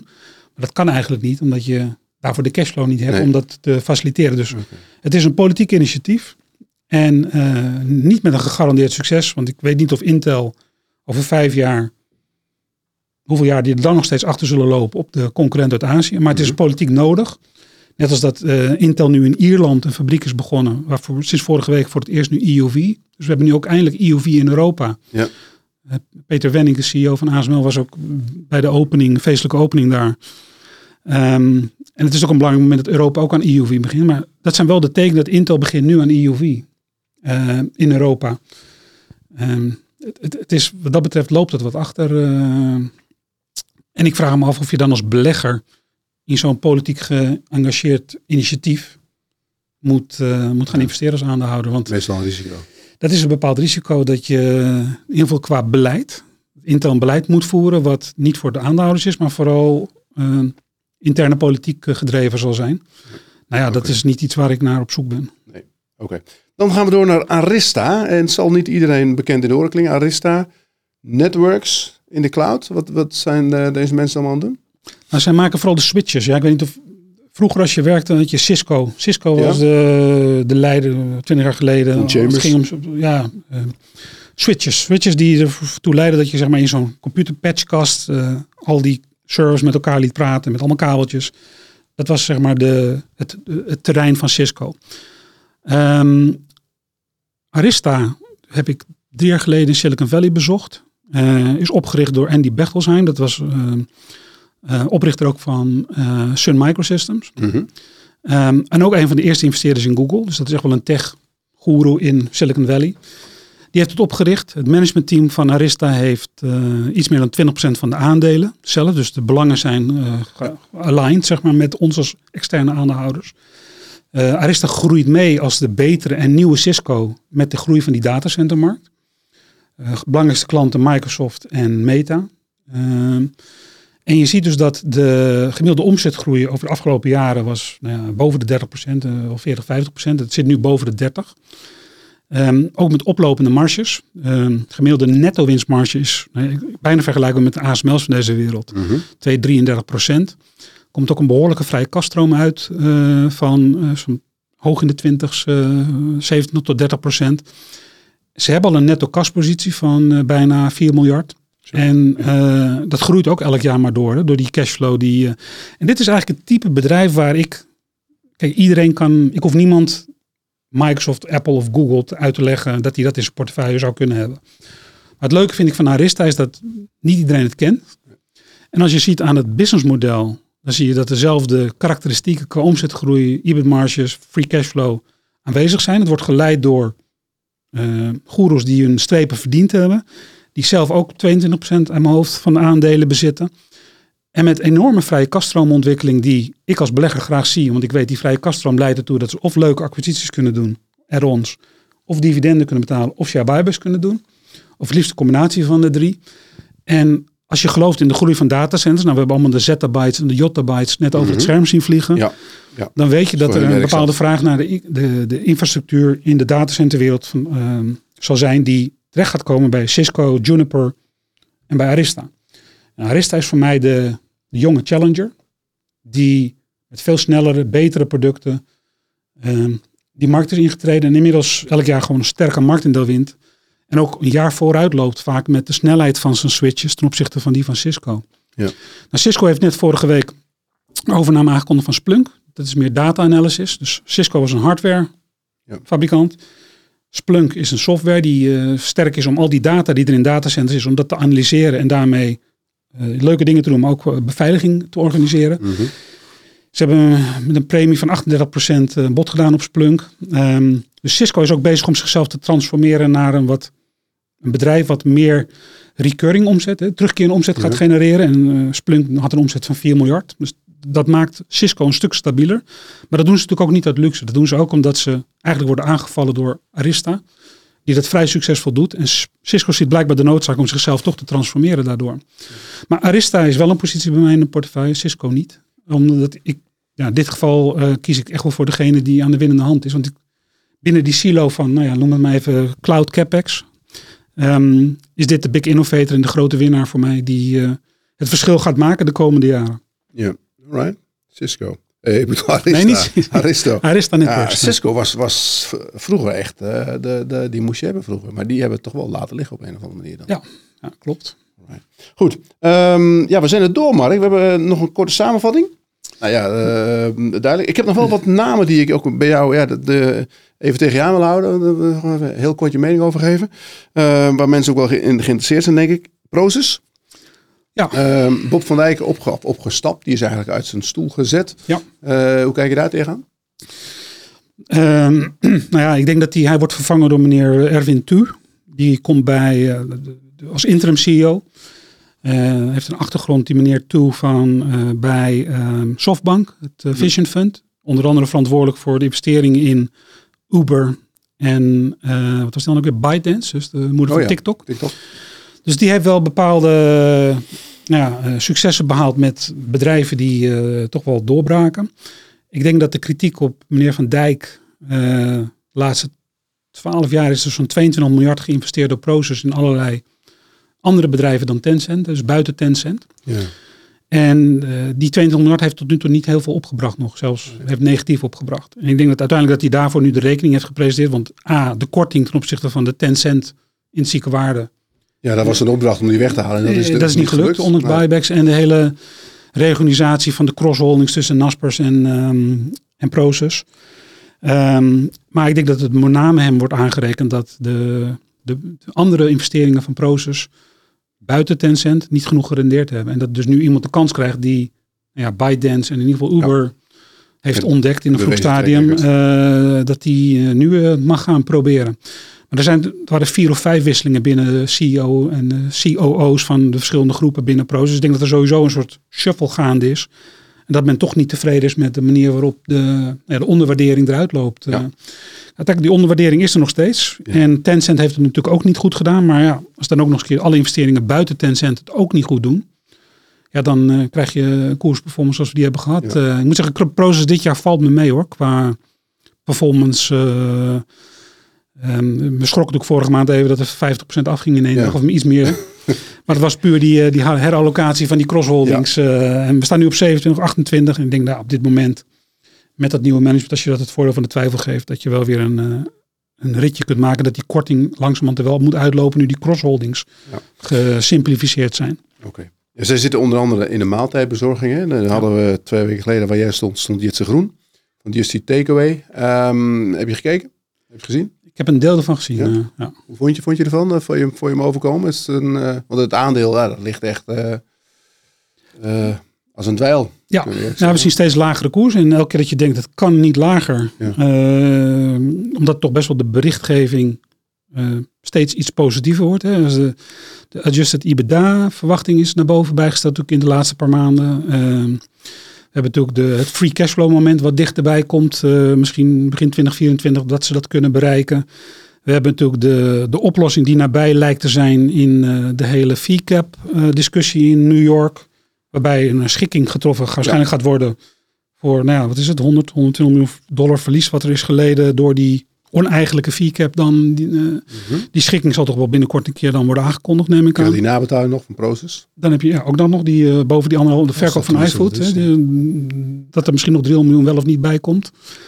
Ehm, je ziet ook de koersen van conculega's, zoals Deliveroo, eigenlijk veel beter liggen dan die van, eh, van, van Just Eat. En als je kijkt naar de, de opbrengsten, de GMV of de GTV, eh, de Gross Merchandise Value of de Gross Transaction Value, dan heeft eigenlijk eh, bijvoorbeeld Deliveroo heeft nu een hogere marktkapitalisatie dan Just Eat.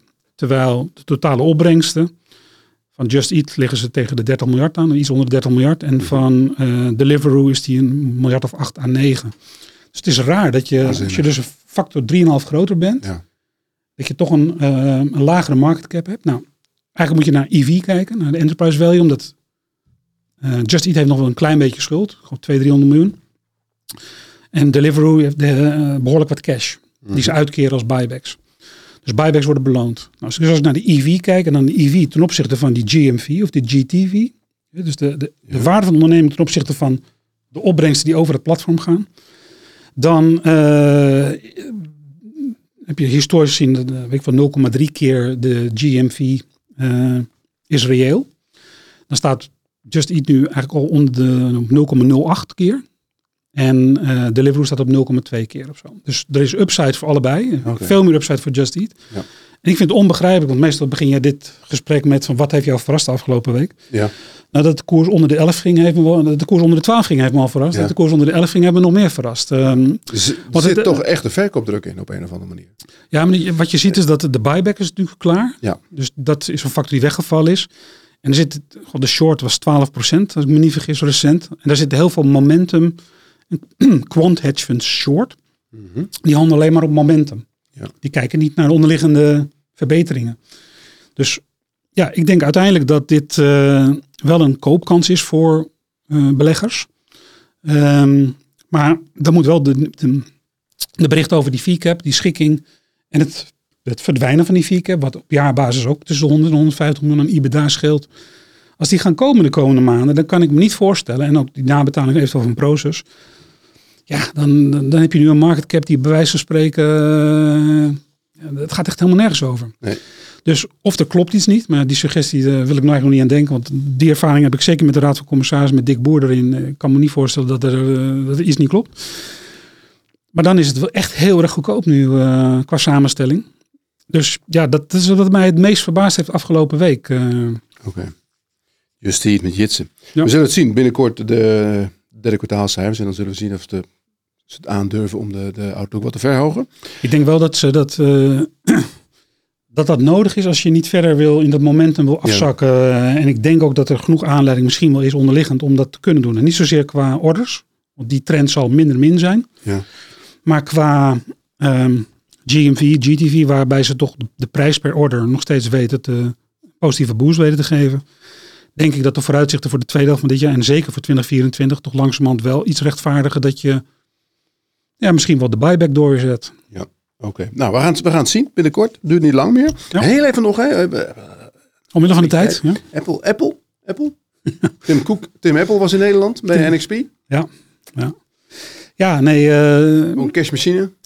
ja, het is het, het, is het, het levert eh, wat is het, tussen de 80 en 100 miljard aan cashflow per jaar op.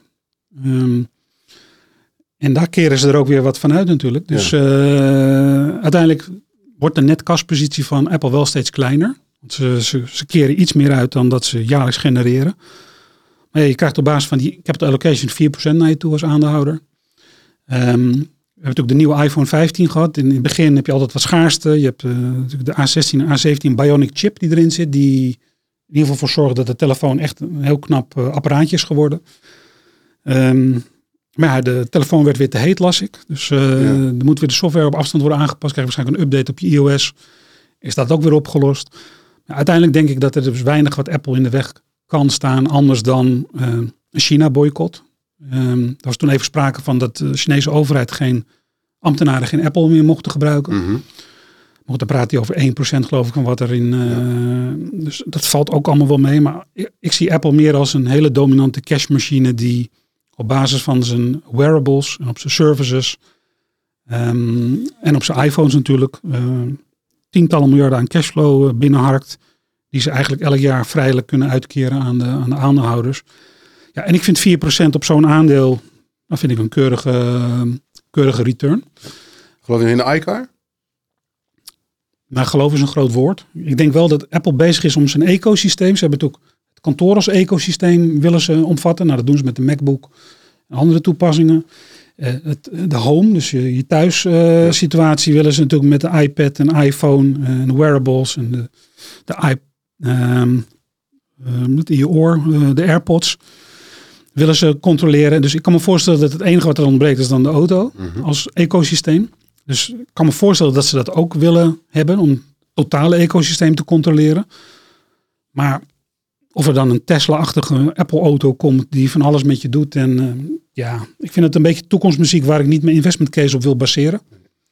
En ik kan me wel voorstellen dat ze ermee aan het werk zijn. Maar je ziet nooit een, een schimpje of zo van een uh, nee. ontwikkeling of zo. En een, uh, of een gerucht dat er iemand een foto heeft kunnen maken. Dus ik denk dat het, het is ook niet belangrijk voor mijn investment case op dit moment. Hè. Het is meer een icing on the cake als het mocht komen. Ja, maar goed, ze, ze houden toch in, in het verleden, de iPhone echt een nieuwe uitvinding. En natuurlijk, hij wordt steeds mooier en ingewikkelder en ja. ja, nieuwer. Maar een echt nieuw innovatief iets, dat, dat zit er nu even niet in. Ja, maar soms hoeft dat misschien ook niet. Hè. Kijk, we hebben die, die bril gehad, die, die 3600 euro kostte volgens mij. Virtual reality bril. Nou ja, we weten dat Google met Google Glass er een tijdje mee bezig is geweest. Dat Facebook met zijn Oculus er mee bezig is geweest. Dus het is wel een segment in de metaverse of in gaming. Waar je kunt voorstellen dat zo'n bril een bepaalde digitale dimensiteit geeft. Dimensie brengt. Maar ja, of daar nou heel veel mensen 3600 euro voor over hebben. Uh, ja, dat wordt lastig. Is een leuk hebben dingetje, maar ik denk niet dat dat een game-changing device gaat zijn voor Apple in de komende twee, drie jaar. En ik wil, om investment case wil ik gewoon dingen hebben die ik de komende twee, drie jaar kan rechtvaardigen, kan berekenen. Een bodem kan inschatten, een vrij kaststroom kan inschatten. En dat kan ik met dit soort fantastische ontwikkelingen, want het zal best fantastisch zijn. Uh, ik weet dat de toekomst van Apple zal er niet op van afhangen. Nee. Okay. Laatste aandeel wat ik nog, uh, dan hou ik er nog echt mee eentje, op. Dan hou ik er echt mee op. Amazon. Amazon. Amazon, ja. Ja, die hebben wat boven hun hoofd hangen, omdat ze te dominant worden gezien als verstorend in de e-commerce markt. Ja. Um, dus er was weer een, een politicus of de, zeg maar, noem het maar even, de NMA van Amerika, die, uh, die vond daar wat van. Maar ja, als je dan gaat kijken naar de dominantie van Amazon in e-commerce in Amerika, dan maken ze daar eigenlijk al jaren eigenlijk geen niet of nauwelijks winst. Marges ja. van tussen de 1 en 3 procent. En zelfs in 2022 vier kwartalen op rij verlies. Um, het, is, het gaat dan om de dominantie die ze hebben bekeken bij een viertal platforms. Waaronder Amazon, de website zelf, maar ook eBay. En, uh, het is natuurlijk wel raar dat je de, de e-commerce als retailmarkt uh, buiten, zeg maar, de, de, de echte retailmarkt, de officiële retailmarkt buiten beschouwing laat. Je alleen naar de online retailmarkt kijkt en dan nog eens een keer ja. naar een paar aanbieders. Ja, precies. Je, je, ik als consument je, je bent niet dominant in, in, in de winkel. Nee, ik heb als consument de keuze om in de winkel te gaan kopen ja. of online. En als ik online ga, kan, dan kan ik echt wel het tiende, niet uit die vier mm -hmm. kiezen. Ik kan uit tien winkels kiezen, als het niet meer is. Ja. Nou, dus daar blijkt die dominantie volgens mij niet uit. Ten tweede, als je naar de margesontwikkeling dus kijkt afgelopen jaar, dan blijkt daar ook niet dat ze de prijzen misbruiken om, of de consument misbruiken door hun dominantie om te zetten in te hoge prijzen. Dat zie je gewoon niet terug. De, de dobber waar Amazon op drijft is Amazon Web Services. De tegenhanger van Microsoft Azure ja, op AWS. datacenters. Daar worden de marges gemaakt van 30% om, om en nabij. Die financiert ook eigenlijk de negatieve, zeg maar de, de verliezen bij uh, allerlei opkomende activiteiten binnen Amazon. Je hebt ook Prime, je hebt uh, advertising, uh, subscri ja, de, de, Prime subscriptions. Uh, dat noem ik de groeiactiviteiten samen met Mhm. AWS. Terwijl de e-commerce is eigenlijk een activiteit waarmee ze begonnen zijn. Maar waar, ja, ik vind ze weliswaar aanwezig. Maar om te zeggen dat ze prijsverstorend en dominant zijn, dat blijkt niet uit de resultaten in ieder geval. En dan was het argument van, de, van die autoriteit om dan moesten ze AWS maar verkopen. Maar als AWS verkocht wordt, dan verdwijnt dus ook de financiële dobber waar alles op drijft. Ja. Dan, Zou je liever meegaan met AWS dan met, uh, met de e-commerce? Daar? Nou, dat en ik denk dat om e-commerce dan levensvatbaar te houden, moeten de prijzen juist omhoog bij e-commerce. Ja. Wat zal dat betekenen? Dat op dat moment gaan de prijzen wel omhoog, wat ze dus niet willen. Op dat moment krijgt de consument minder keuze, minder innovatie. Um, ja, en zal ook dat een negatief effect hebben op de economische groei. En dat volgens mij, als je het Amerikaanse systeem is volgens mij gebouwd op eh, innovatie en groei en vooral consumptie. En dit zijn allemaal factoren die daar niet aan mee gaan helpen. Dus ik vind het een heel raar initiatief om Amazon hierop aan te pakken. En ik denk ook dat advocaten van Amazon niet altijd veel problemen zouden moeten hebben om dit uh, te ondergraven. En ik moet zeggen, die FTC, die Federal Trade Commission, is tot nu toe niet echt heel succesvol geweest met dit soort grote cases. Ze hebben ook uh, Microsoft Activision Blizzard hebben ze geprobeerd tegen te houden. Daar werden ze in Amerika voor weggevaagd. Ja. Dat was in Engeland meer een probleem. Um, dus alle grote cases die die FTC heeft aangespannen tegen de Googles en Facebooks en nou ja, nu Amazon, dat is niet altijd met 100% succes. Uh, dus dat is nu ook weer het geval, denk ik. Ja, oké. Okay, Luchtballonnetje. Nou, we gaan het zien. Uh, we zijn er door, Mark. Ik, ik laat je gaan. het is mooi geweest zo. We hebben heel veel behandeld. Of is er nog een aandeel waar je zegt van nou, dat moet ik nog even... Aandeel Ajax, denk ik. Dat, ja, uh, Ajax. Ja, is een grapje. Is dat een technologieaandeel? Ook niet meer, hè? Daar zit weinig technologie in. Ja, er zit wel wat merchandising technologie, maar nee, laten we daar... Ik, ik, denk, maar jullie hebben bijna het dieptepunt gezien. Als je nu... Uh, bijna het dieptepunt. denk na het weekend, dan vanaf dan... Als, als het een... Ik zou zeggen, als het een... Ik raak het Ajax aandeel niet aan, maar als, als het, het, het, de prestatie op het veld een aandeel was, dan moet je ze na dit weekend hebben, denk ik.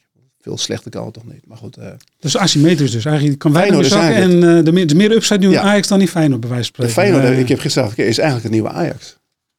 Doet me oh, pijn om dat te zeggen, maar wij, wij ja, de eeuw van Feyenoord komt eraan nu. Ja, wij wonnen met 3-2 bij Atletico. Uh, ja, 1-4. 1-4. Ik dacht gisteren het eerste kwartiertje, het gaat ook die kant op. Maar helaas, ja, we missen natuurlijk Jiménez. Maar goed, dat maakt niet uit. Ja, dat is wel um, inderdaad een verschilletje geweest. Ja, dat was wel een verschil. Ze hadden die bal er gewoon een paar keer in. En de buitenspeldoelpunt volgens mij die eerste die uh, gewoon afgefloten had moeten worden. Ja, ja van hun. Ja. Mario van Ende zei dat het wel, dat het wel uh, officieel regel was. Maar het zag er heel raar uit. En dat gold ook voor die laatste goal. Ja. Mark, ik dank je voor je komst hier. We hebben helemaal bijgepraat. Fantastische, fantastische presentatie. Ik, uh, ik heb er veel bijgeleerd vandaag. Ik hoop de luisteraars en de kijkers ook. Nogmaals, van mensen die luisteren via Spotify. Ja, is een beetje later in de wedstrijd nu om dat nu te zeggen. Maar je kan beter naar YouTube gaan. Daar staat die ook. En dan zie je alle slides erbij die Mark gemaakt heeft. Um, ja, we wachten tot uh, de rente weer wat gaat zakken eigenlijk. Voordat echt weer momentum in de, de tech-aandelen komt. Maar jij zegt van het is een seculiere trend. Seculiere trend. Dus het gaat toch wel door, ondanks dat gouden met die rente. Ja. En uh, dat gaan we dan zien. Ik hoop dat je over een aantal maanden weer hier wil komen. Want uh, ik denk dat dit voor heel veel beleggers, voor mezelf althans ook, zeer leerzaam is. En uh, ja, dan gaan we ons weer, weer laten bijpraten. Door. Graag gedaan. Leuk, altijd, leuk altijd om hier te komen. Prima. Mensen thuis, bedankt voor het kijken. En tot de volgende week.